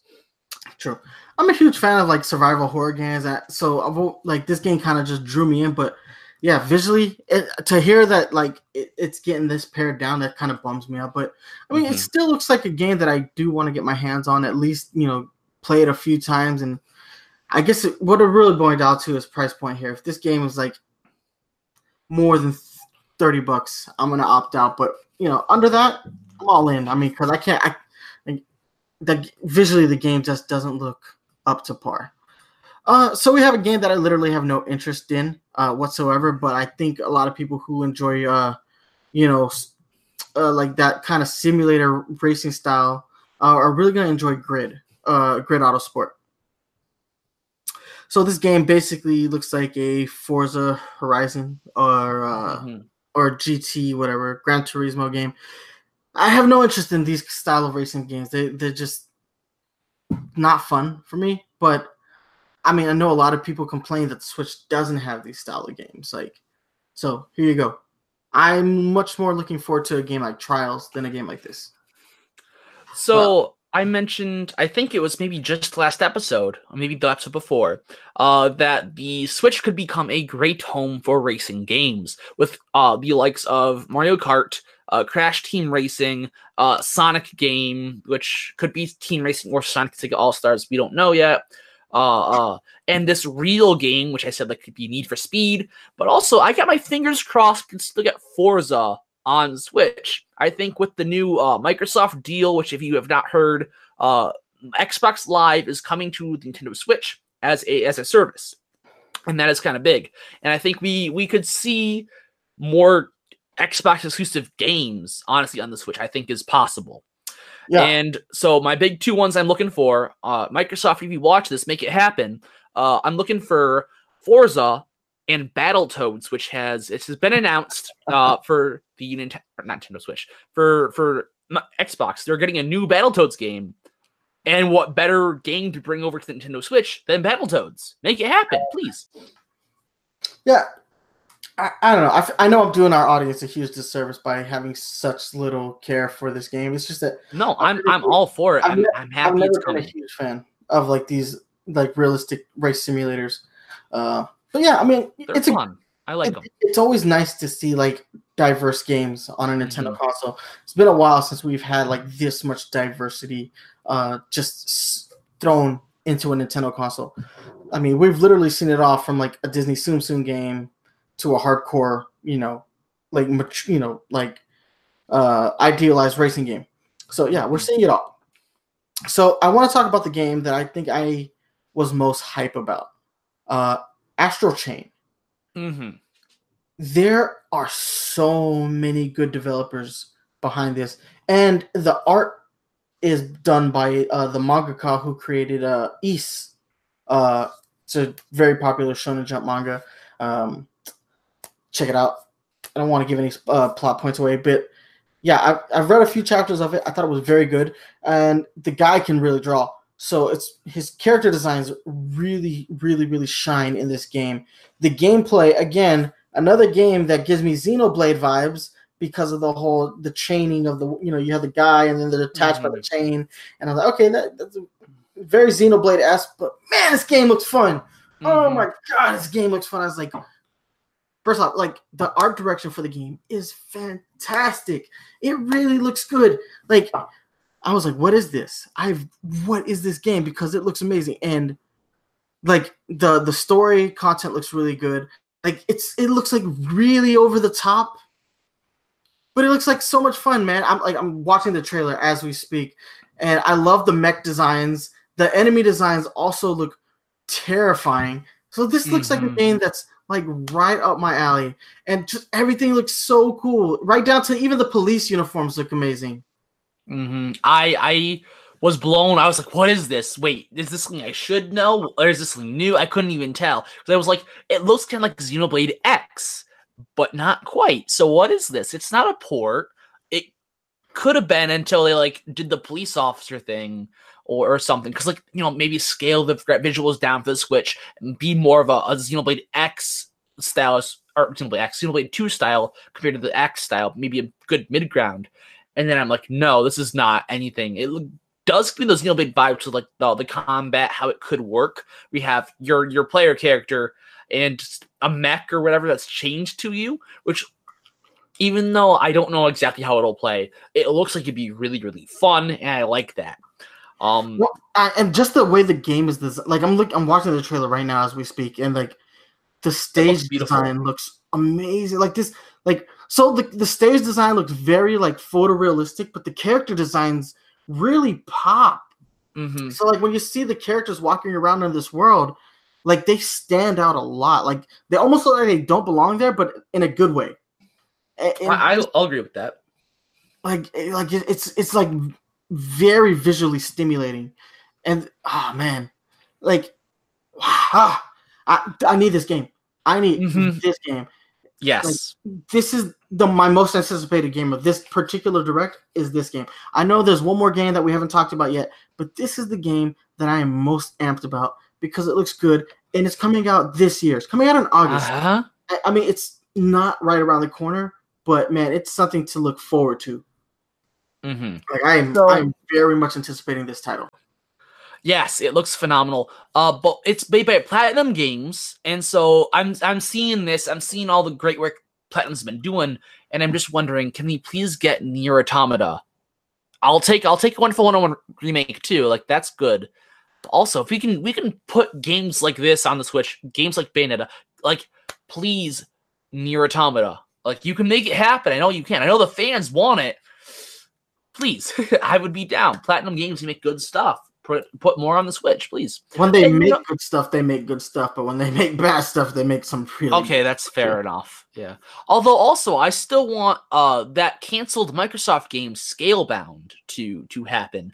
I feel like Nintendo could probably pick that up and make it a Switch exclusive if they're on good terms with with uh pretty much what they did with Bayonetta and Sega. Mhm, yeah, I think they should do that because Scalebound was the game that was going to make me buy an Xbox One, and then they canned it, and I'm like, well, I'm not getting Xbox One. Hello, PlayStation Four. Yeah, but this game just all in all, it just. I wish we got more. That's the one thing about this is like Mhm. that was the best trailer that was in the whole direct. But they didn't talk a whole lot about the game. We got like, oh, character designer from East and Zetman, which is also another really popular manga. Uh uh super supervision from the developers of Nier Automata. I was like, so Mhm. like there's a lot of like good good ingredient there's a lot of good cooks in that kitchen right now. Mhm. So and from from this particular trailer, it looked like the dish is gonna be very appetizing. So let's get. I just wanted a few more. Just talk about the game a little bit. You just Yeah. gave us the trailer. Like, talk, tell me, tell me more, because I'm intrigued. Be- so basically, I feel Well, this the is what they want. They want This you to how- act like this. Exactly, exactly. But this is how exactly the same way I felt when they showed off Daemon X Machina at E3 last year. Like Mhm. that was my favorite trailer of, of, of E3. And they didn't talk about the game a whole lot, and they still haven't said a whole lot about the game. I mean, obviously, we're gonna get there's a demo now, so we're gonna find out about the game. But this had that same effect on me. Like, this is the most hype trailer, and you didn't say anything. Like it, it's both happy and heartbreaking at the same time, but looks fun. Man, it looks good. Like visually, one of the best looking games on the Switch, and it's not out yet. So I really, really hope that this game stays the way it is now. Like, Mhm. or if not, if it doesn't get better, I hope it doesn't get worse because the platinum games that end up sucking are the ones that get worse visually. You know, stuff happens with platinum games sometimes. I don't know what it is, but this game looks dope. Like it, it's, it's got like the the art sensibilities of Nier Automata, Mhm. uh, but with like, like the gameplay of Xenoblade and, and Bayonetta combined. Like there's a lot going on here, and I'm just excited about it. Let's get it. Let's get this game. All right, but uh, I guess now we have to talk about the uh, elephant in the room. Fire Emblem Three Houses. Thank you. Yes, the elephant in the room. We have not touched this game yet, and this is the biggest one. This is the one. This is Wait. we spent the most time of the direct on this. I am excited about Fire Emblem. I have been on the fence about it. I've been on the fence about it. But I saw this game and I was like, holy shit. Fire Emblem is really stepping up. I am a little bit confused as to whether or not you can change the classes when you after you've picked one. They really state like like if I pick, you know, if I pick to teach one class, am I stuck with that class for the rest of the game? I think can I- that's implied. Yeah. I'm not sure, but I think that is implied. Unfortunately. basically, because if it's that way, it means you have to play the game three times. yes. But it's better than like- having to buy the game three times. That's true. That's true. I'll man. take what I can get here. Yeah, I think they learned that. As great, you know, maybe. the- honestly, I don't think they needed to take a lesson from that because all three of those copies sold extraordinarily well. Yeah. Uh huh. Yeah, but- Unfortunately, and they could have done the same thing. I was worried they would do the same thing with this. Mhm. Especially with the title three houses, like, oh, here we go again. I Mhm. got a Yeah. 90 bucks on one game. No, but yeah, it looks good. Uh visually, they're taking Fire Emblem to a place that it has never been. Story, the story has a little bit of Game of Thrones vibes. Like but I think that's kind of what they were going for with the way they did that opening. I was like, yeah, I think we I think they want you to think it's like Game of Thrones, but then it's absolutely not because all three of the kingdoms are kind of working together. Um but yeah, it looks it looks fantastic and they gave out so much story information. I didn't expect them to give out that. That could have had its own direct hmm with as much information. Like that could have been its own mini direct with how much information they gave. Uh, it And I like still I'm- feel like I need more, honestly, too. yeah. I, that's the unfortunate thing is that they showed a whole lot of story, but the gameplay was a little. That's the disappointing stuff is that hmm they they they the gameplay that they showed was very minimalistic. Uh, but we did get a glimpse at the combat system. Um, so it's very traditional Fire Emblem. Uh, permadeath seems like it's back. So uh, yeah, I don't know. I I'm okay with the permadeath system. I know a lot of people do not like that, but I'm okay with it. Like if I fuck up, I fuck up. My character's dead. I'm, I screwed up. Mhm. I do like the uh the matchmaking uh with the the bonds. I I believe that's what they called it, the bond building. I Mhm. do I did enjoy that. I was like, okay, so I wonder what's going to be edited out of the bond builder this time when they localize it. Hopefully nothing. Uh I don't want to hear another whole oh gay marriage has been ruled out debacle. Like I I, I don't think we need that to happen a second time. I mean, so so my my initial thoughts were this is Fire Emblem Hogwarts is is what I was thinking because you have, Mhm. But instead of like being you know Harry Okay, Potter, I, am not a Harry teacher. Potter fan. I'm not a Harry Potter fan, but when I was watching that, I was thinking about Yu-Gi-Oh! GX. oh yes, the uh, one where there's uh, the three houses, and the colors were the same. Yeah, you're was like, right. Oh my god, it's like Yu-Gi-Oh! GX up in this bitch, but Fire Emblem. Okay. Uh, still, I thought the game looked good. But uh, go ahead, continue with your thoughts. But the, the odd thing I really felt in that was that you are not uh, a student at the school like like uh, um is it Jared? No, not Jared. Jaden, Jaden, yes, thank you. Jaden or uh, or Harry Potter. You know, you're not the hero that goes to the school school as a student. You're the teacher teaching the heroes, and I thought that was super duper cool. And not only does that give me sort of the the Hogwarts vibes, but it gives me a bit of Persona vibes too, where you know you're in a school setting as opposed to you know a battlefield or a castle. It's- you're in a school and you're teaching people, and, and the way you know you you manage your your forces is you you teach them things. You teach them lesson plans and that teaches them skills and you work with them to improve their grades and they will pass courses and tests. And it's it's very persona in that you have the school that factors into everything pretty much and i thought that was super duper cool really good way to to manage everything it's also kind of different but i don't dislike it um Yeah, it is very different for a Fire Emblem game. It, mhm. it it's almost like going against the grain entirely. Like Mhm. you're just like I don't know. It, it's weird because like you come off of a what was it? a oh my god, was it Echoes? yeah Echoes shadows of Valentia right Yeah, Which yeah. is a You come off of, yeah, you come off of E- like you come off of Echoes, which is a fantastic game in its own right because that's the technically the last like real Fire Emblem game that we got. other than warriors yes Yes. Yeah, and then you come into this game and you're like they're so diametrically opposed from one another, but that's not it just shows you like that franchise has found a way to evolve itself in, Mhm. in, in the most distinctive ways. Uh I would never have expected it to be like this way. Especially Mhm. like the name three houses just off the title i i almost thought that this was going to be another one of those things where in the previous like mainline fire emblem game like you had the three kingdoms opposing each other Mhm. they're working I- together yeah i was expecting these kingdoms to just go when they announced that oh yeah they're going to go all, all out against each other only to find out that there's actually like a fourth faction and that's the and like this fourth faction is like big enough that it actually draws the other three's attention to the Mhm. point where like hey we have to kind of work together and i wonder how that's going to work because with you only controlling one house uh specifically like i said i think i believe it's like you said it's implied that uh the house you pick is the house you're stuck with throughout the remainder of the Mhm. game i wonder what the interactions are going to be like between the the houses that you don't pick as your Mhm. course as as your t- students so that's going to be really interesting and I have not known a Fire Emblem game to have this much replayability.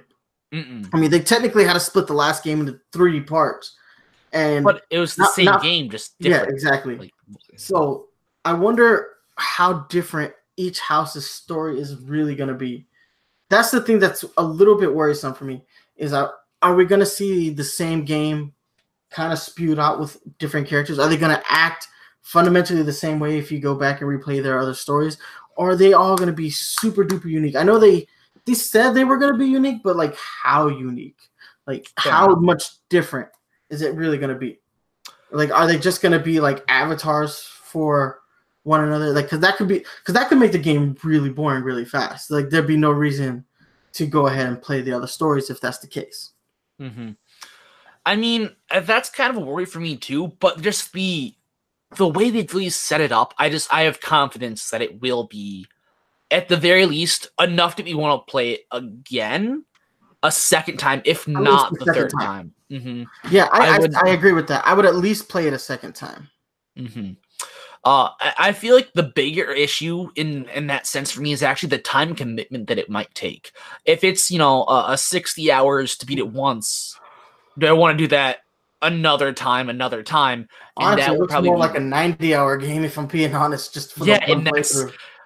for one playthrough and i feel like that's my worry and my hope at the same time but also like uh uh is there what's what's the word if it's if it's shorter it's more manageable though and it, it also makes it uh, uh much more it it would make me ins- enticed to actually go back and play it multiple multiple multiple times which is not something you do in a fire emblem game uh have a short campaign to play multiple times but I kind of like the idea of having that, honestly. Like, make all three campaigns that you play the main game and make that 90 hours. So I take 30 hours in each house, essentially. I don't know how that would bode for the, the fans, but I think that could be good.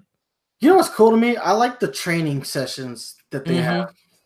Like I like how that looks, man. Like because the combat in that looks really fun. And I'm like, oh, I really hope you get to control the characters while they train instead of. I hope that's Mhm. not like, like not like a interactive cutscene. I want that to actually be something you play. But Mhm. yeah, game looks good. Customization of the characters looks really good. Uh, the atmosphere of the game, the the overall setting looks really good. Uh, and uh, English and Japanese subtitles. Uh, what do you, you always always good. It's always oh, nice. it's appreciated. Yeah. Yeah. I don't know. I mean, for a Fire Emblem game, I might just stick to English just because there's a there's so much there's so much talking, especially in those like moments where like you're bonding, and it looks like there's going to be a whole lot of that in this game.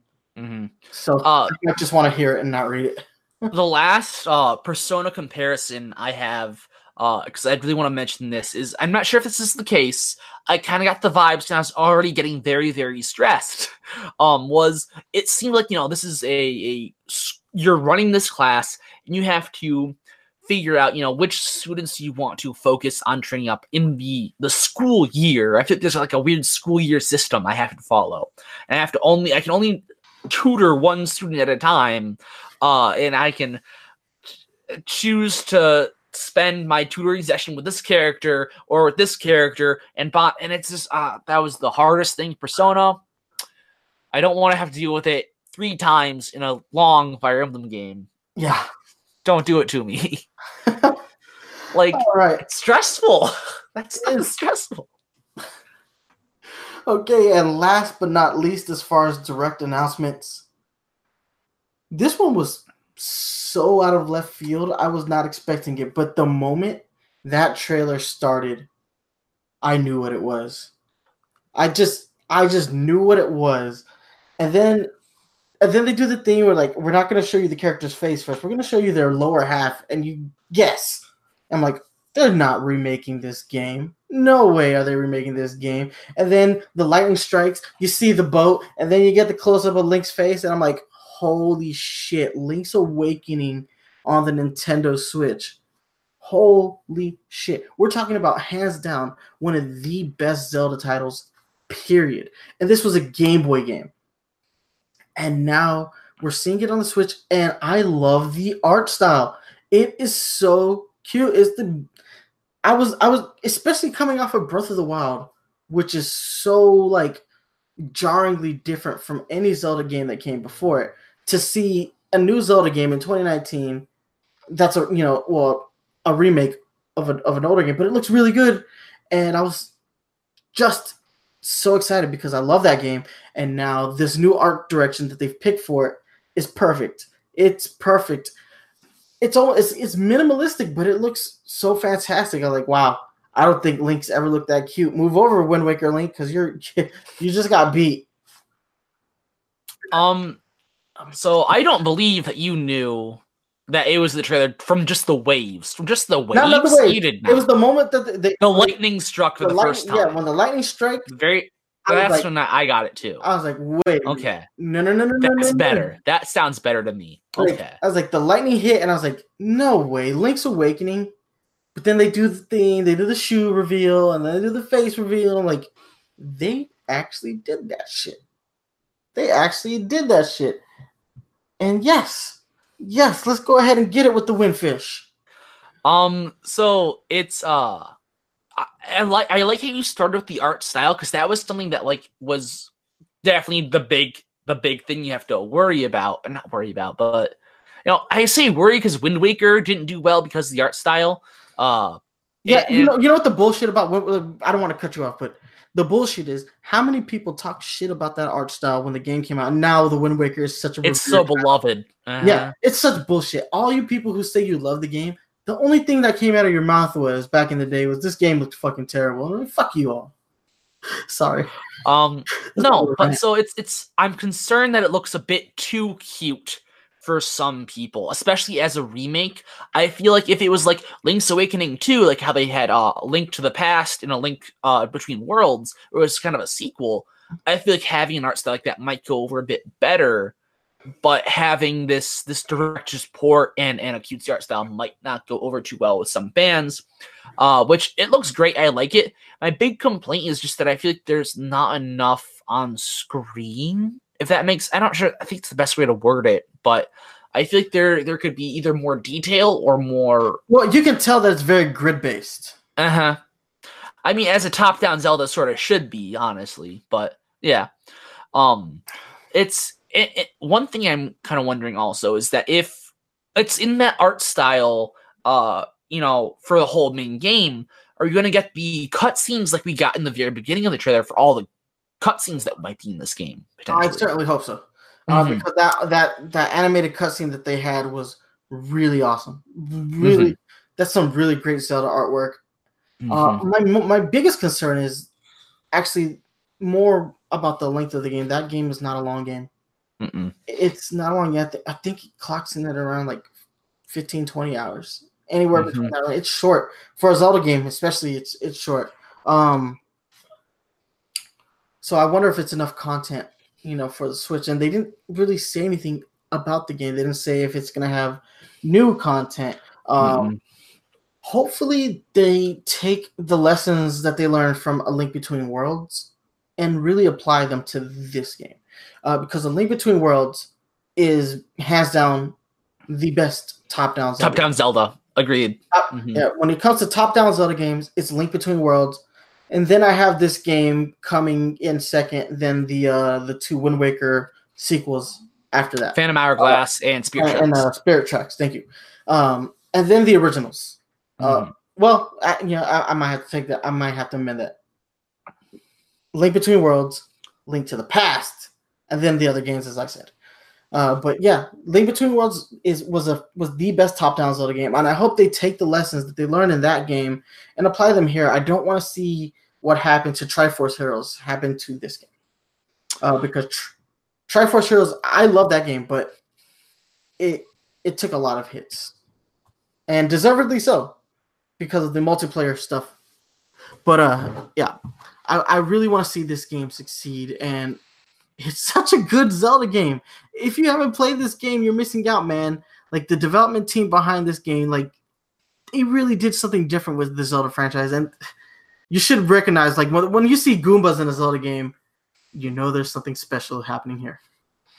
So I, I did not play originally on the Game Boy. Uh, on my, my, Game Boy, I didn't really play like any Zeldas. I don't think I played Mario, Pokemon, and Metroid primarily. Honestly, on Game Boy, I went back and I played it when it was very very early on the 3DS eShop. I went back and played the Link's Awakening DX on the 3DS eShop. Yes, I left the dollar version, right?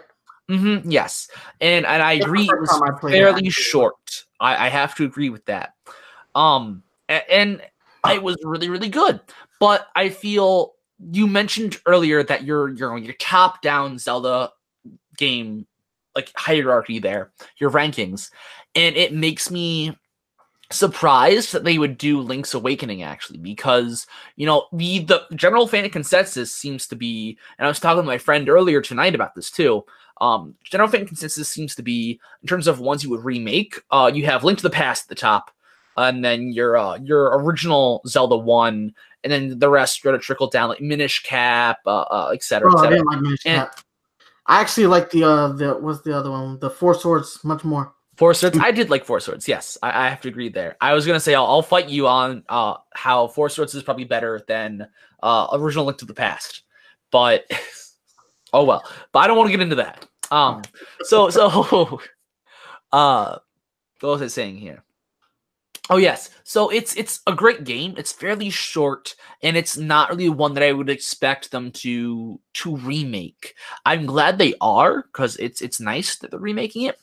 But like the ones the fans might want more are are like the original Zelda, etc. Uh Hell, I think people would really appreciate just them doing a HD version of a link between uh a link between link worlds. Between, yeah. I, I think a link between worlds really would have like hyped up a lot of people, but because this one is so obscure and it's it's such a it's it's definitely on the older scale as far as Zelda games are concerned. Like mm-hmm. we've only we're only what like 32, 33 years into like the Zelda franchise, and we're talking about a game that's 26 years old. It's what it's it might be the most obscure outside of Zelda 2. Mm-hmm. Uh, and people don't talk about Zelda 2. Uh, but, but yeah, it, it's really obscure. So it, it kind of makes sense that this is the remake game that we're getting. I think I think the expected thing I think when we thought about remake Zelda game on the Switch, I think the one that stood out the most was going to be uh, Skyward Sword. I think Skyward Sword was the expectation, and this is Nintendo subverting our expectations.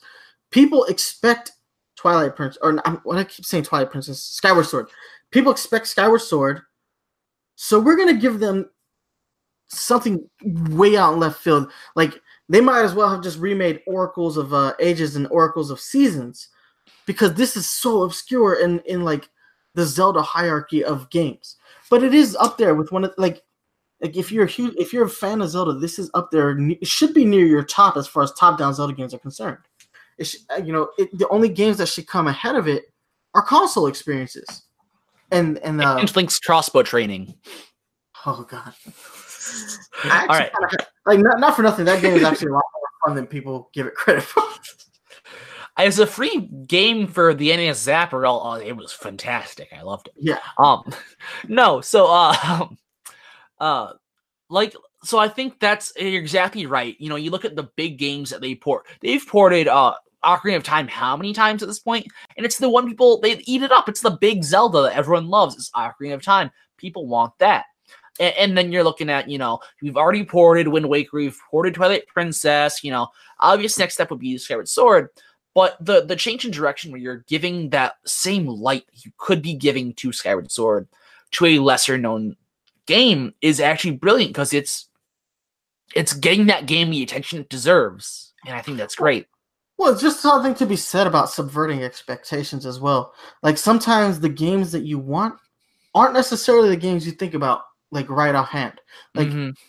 this is a game I never would have thought I would want to replay. Like if if you're just talking about which Zelda game would you actually like a remake of? Like just Ocarina of Time. Uh, no, I'm not going to say Ocarina. top down, uh, Link Like- to the Past. Like I would, if you're if you're asking me personally, I want an HD uh, Majora's Mask. Personally, Okay, fair I enough. want an HD Majora's Mask. I want like a full on Breath of the Wild like engine version of Majora's, Majora's Mask. That's Mask. Okay, personally one like one of my favorite Zelda games in the franchise. But like this game, I wouldn't pick it off the top. Is what I'm what is, is what I'm basically boiling my point down to is I wouldn't have picked this game. But you put it in front of me and you make it look the way you make it look good. You you open it with a really nice trailer, and as a Zelda fan, I'm like, holy shit, that is a good game. It really is, and you forget that like it's e- it's easy to it's easy for that game to get lost in the shuffle of bigger Zelda games. But when it comes down to it, it really is a good game. And then you subverted my expectations because I didn't think I wanted it, but now that I see it, I'm like, yeah, can I have it tomorrow? that's that, like that's where I'm at right now. Can I actually like wake up in the morning and be playing this game? No, because they're not giving us a release date. But if like I'm I'm amped for the game now, like I'm right there with it. Like I'm ready for this game to come out. Let's make it happen. I mean, so to to address uh, the shortness of the game real quick, uh, I, I'm curious to see if they might add like some kind of second campaign, uh, similar to maybe like uh, uh the Mario Luigi saga, where they had like a villains campaign, etc. I don't know exactly how that would work, since I don't know if I can say the the what the game really is. Spoiler, um, as well as potentially what I might like more is bundle in a kind of new version of Triforce Heroes and or Four Swords into this, you know, a second campaign that's a multiplayer campaign essentially. That's plays such as Four Swords or um or Triforce Heroes might be cool as well. It would actually kind of be cool to have like them add a a dark world to the game, like they did with Link Between Worlds, like that dark Mhm. Hyrule. Like, I that would mean, be- going back to the spoilers of what the game is, though. I mean, I mean, it is a dream, yeah. Oh, so you're just gonna say it? Okay, cool. Yeah, straight up, man. This game Okay. is 26 years old. If you Okay, Like- okay.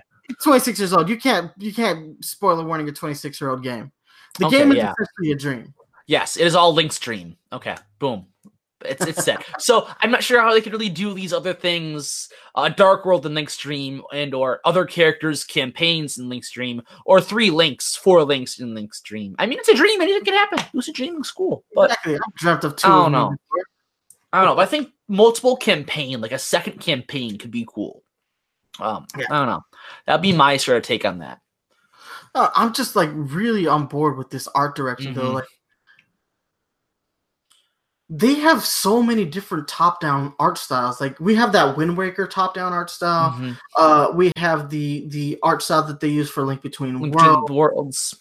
Like, and now we have this. exists, yeah, and it would have been really easy for them to use one of the ex- pre-existing art styles. Like this game isn't graphically intensive, as like they're not trying to push the the graphics you know engine on this particular game. So it would have been really easy for them to just take the existing assets and just rebuild you know the game world. But they're Mhm. like, no, let's let's do it. Let's do it right. Let's build a new art engine for this game, and it it's so damn cute. Like it and, and doesn't look that cute, but it does, which I guess really helps. That like when it comes down to it, like that cute art style really helps the fact when you know that this game is a dream. Mm-hmm. Link's I mean, a dream.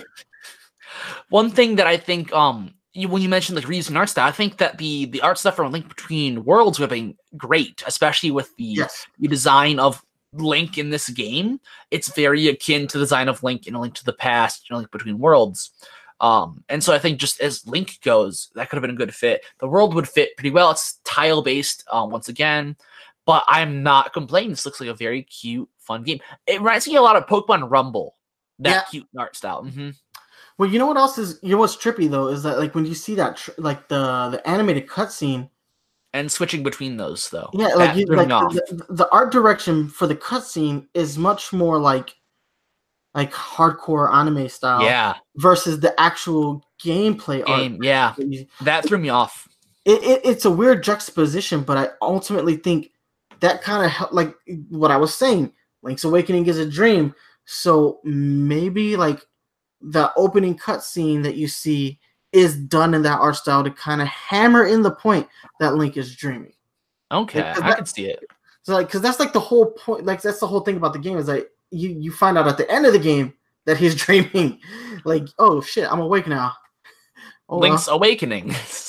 exactly like like the whole game being a dream for it to have like for for the for the the gameplay art style to be different from the animated cutscene art really helps kind of cement the fact that it is that there's something off at the very least like Mhm. if you didn't if i hadn't gone and spoiled the game it would like it might have just been it might have been off to you that why does the cutscene look this way and then the the art style for the overall gameplay look completely different? But still i actually really do enjoy this art style. It's very cool to see link in this way because it, it kind of gives me zelda 1 vibes.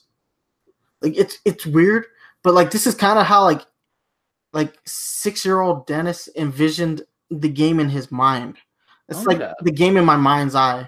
And it looks really good it just it just looks fantastic man I, i'm i'm ready for this game now and i didn't think i wanted it man like i said the, the Mm-mm. subversion of my expectations really like really makes me anticipate like this game like that's what nintendo's really good at man they're making they're good at like making remake games that you didn't think you want and telling you you want them and you're like you're right i do want it how do you know how do you Because know? they're Nintendo. They know a good product when they see it. When they make it, rather. We know them when we see them because Nintendo made it. I'm actually really surprised at the the fan outpouring. Like this game, more than any, I think really blew people's minds. Like if you look at my, just me personally going through my Twitter feed, I was really surprised to see how many people like were excited about this. Uh, whereas like Mario After Party, I was talking to him before the show. Uh, he's totally not excited about this. He's played the original Link's Awakening on the D, on the Game Boy, and he didn't like it then, so he's he's gonna skip out on this one. But uh, he seems to be like the outlier because everywhere else, I'm like, I look, I'm like, everybody's like super amped. He's trending on Twitter. It was trending when I last checked. I haven't been on Twitter. I mean, I I have not been at any social media to to view it, so that's like I'm not sure if people like it or not because I'm worried Wind Waker kind of kind of you know what happened with that I mentioned earlier, and this Uh, is very still trending. It's like it, Okay. Link's Awakening and Zelda are the top two things in my trending list right now, okay. followed by That's Mario. Maker. So this is how how my Twitter looks right now: Link's Awakening, number one, then Zelda number two, then Mario Maker two, then Astral Chains, then Tetris 99, then Tetris Battle Royale, and then Switch, and then thanks Oppie, Melly, and the Masked Singer. That's what's trending. These are the things that are trending right now on Twitter. But you know, of the what one, two, three, four, five, six, seven, eight, nine, ten things that are trending, eight of them are Nintendo. That's impressive. Yeah, definitely. Ah man, but yeah, I this is this is one of the best directs we've had in a long time. Mhm. Really like- I'm So much, and I know there's some stuff that that wasn't in the direct that I think we just have to briefly talk about. But mhm.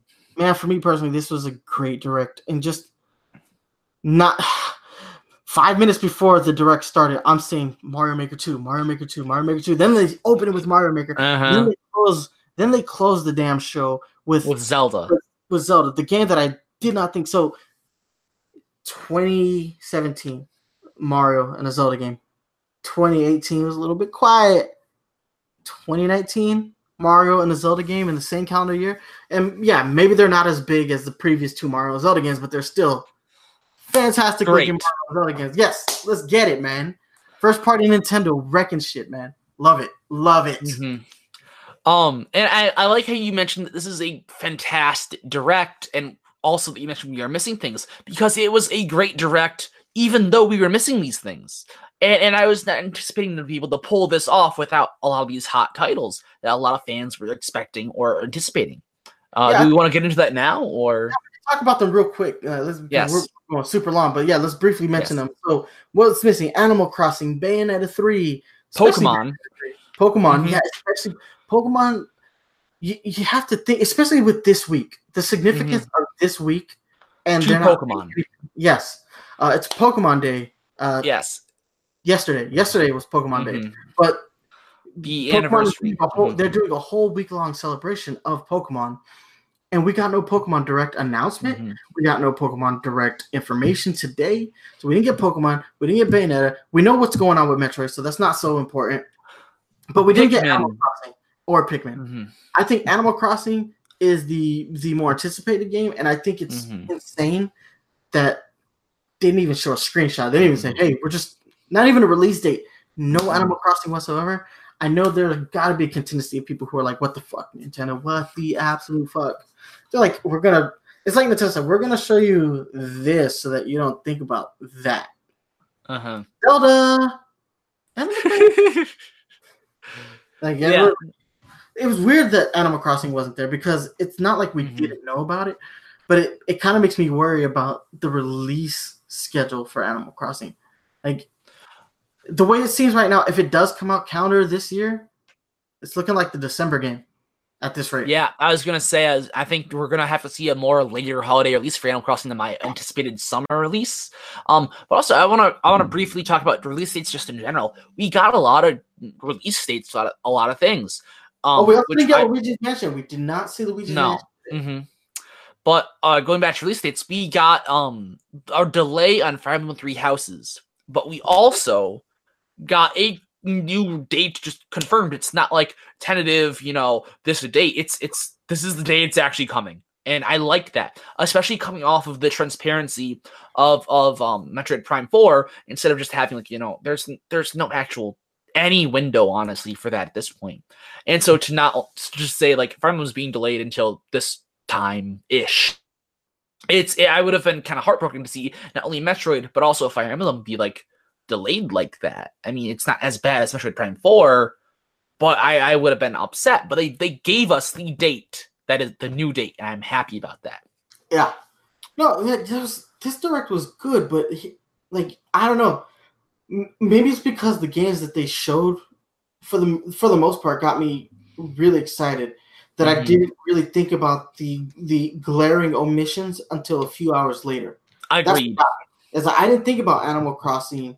I didn't think about Luigi's Mansion. I didn't think about Pokemon. Pokemon really slipped my mind. Mm-hmm. Uh, maybe it's because like Pokemon Let's Go was still really fresh for me that like I Mhm. just didn't think about it, but it you know it wasn't like my early predictions like uh, like it was like when I would before this direct happened I had like a list in my mind of like things that I thought would be guaranteed to be shown during this Mhm. direct. I was like, oh yeah, we're definitely gonna see Luigi's Mansion. We're definitely gonna see Yoshi. We're definitely gonna see Animal Crossing. These are things that I thought were guaranteed. to be shown. Today we got none of those. Mm-mm. And It's weird, but I and and Bayonetta, like we got confirmation that today that they're It's still happening. Yeah, but like, hey, That's it. It makes me wonder if Platinum might be stretching themselves a little thin with the uh Astral Chains game. Maybe Astral Chains is more of a priority than Bayonetta right now. I mean, potentially. I feel like I'm not entirely sure how big Platinum is, but I, I mean, I feel like I compare a lot, especially after this. Like, I'm gonna just think of them as one of the same. I think of uh, Platinum very akin to Monolith Soft, the makers of Xenoblade, um, in that they, even though they are a smaller studio, uh, Monolith Soft, they make a lot of big games, and they make a lot of games, honestly.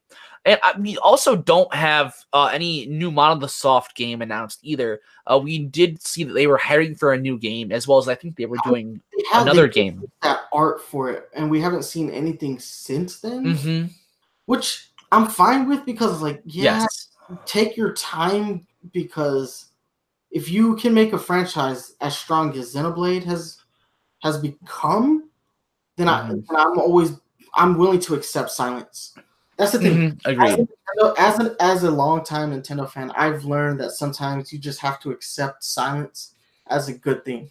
Um, and when they aren't silent about something, that's when I'm more worried. Um, which is why when they weren't silent about Metroid, I was really happy because they're like, it's not where it's supposed to be, and we're not going to give you that. So better that Nintendo be quiet about something. So hopefully that applies to Platinum, but you you never know. Like mm-hmm. Platinum, Yeah. it it can be the games are either really good or they're terrible. Yeah. Talking about Ninja Turtles specifically, Ugh. visually that game looked good though. That's the sad part. Is like yeah. All, all Platinum's games look good visually. Uh, like I wanted to love that game. I, I really did, and then I just I wanted to murder babies once I started playing it. Oh boy, that's a bit drastic, don't you think? It's just a game.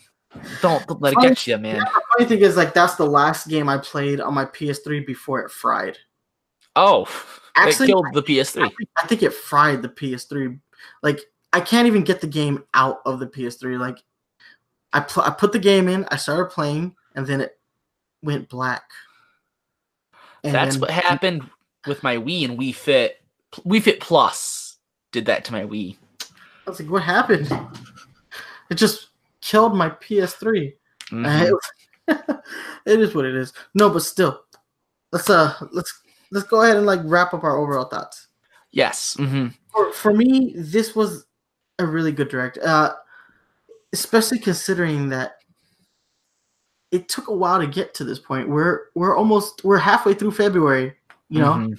we're at the halfway point of February, so you know everybody anticipated a January direct. I personally, I was like not there with it this time. I was like, I don't think it's gonna be a direct because we knew about a whole bunch of games coming. Mhm. So I was like, I don't think we need a direct. I think we know about the games that are on the horizon. But then we get today, and then we start to see like these games that I didn't think were coming out, like Astral Chains. Yeah. Mhm. Astral Chains, mind blowing. Uh, then uh, Oninuki, Oninuka, I can't remember. Oninaka.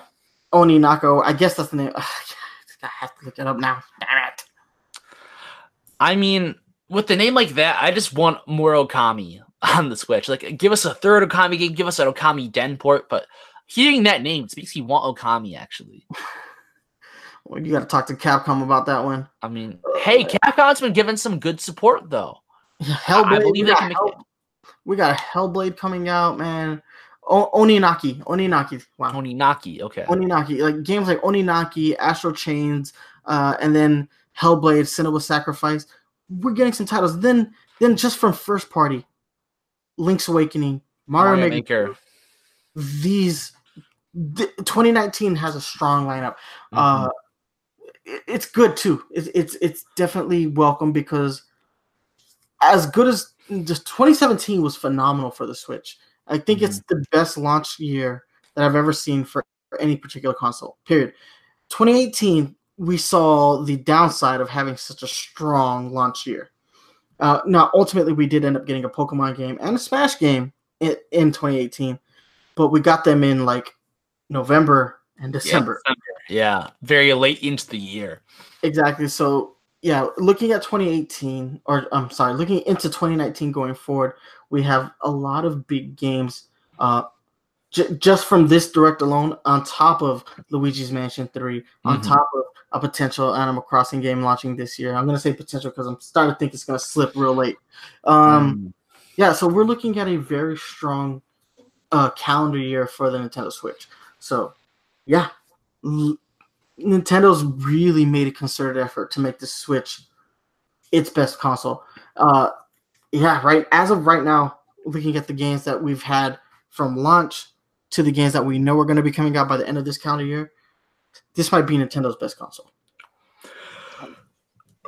I think Strong I- it is extremely strong start for this year. I will I will definitely agree.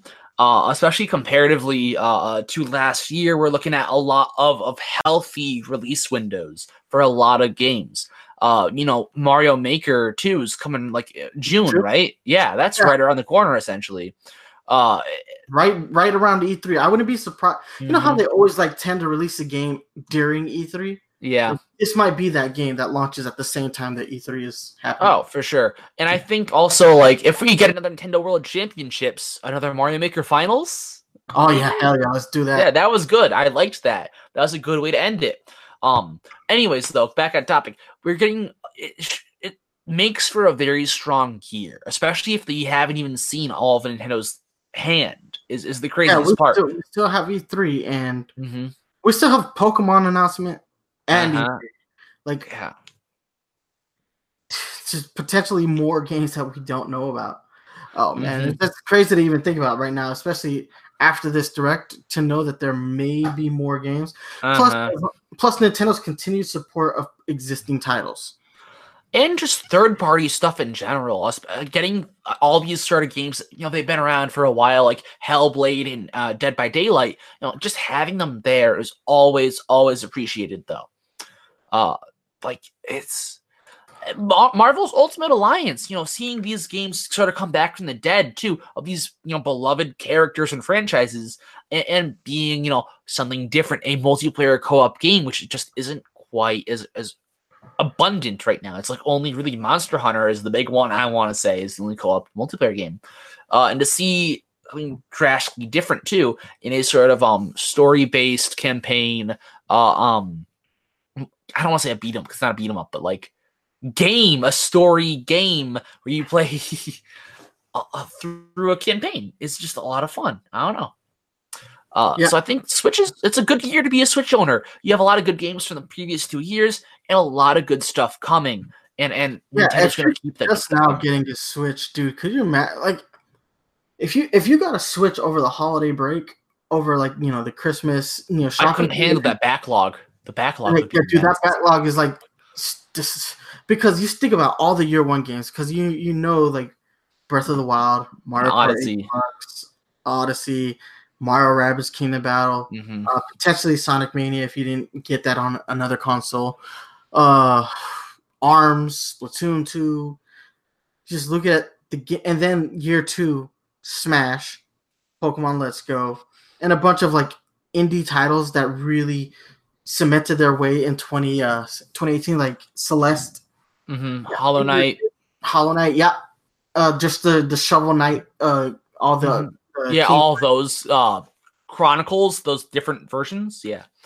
yeah Oh, like for sure. you're looking at a very big backlog of games. Like, dude, there's no way. Like, if you didn't buy a Switch at launch, you just you're hit. You gotta make some sacrifices. Yeah, Starlink. Yeah, you're you're you're.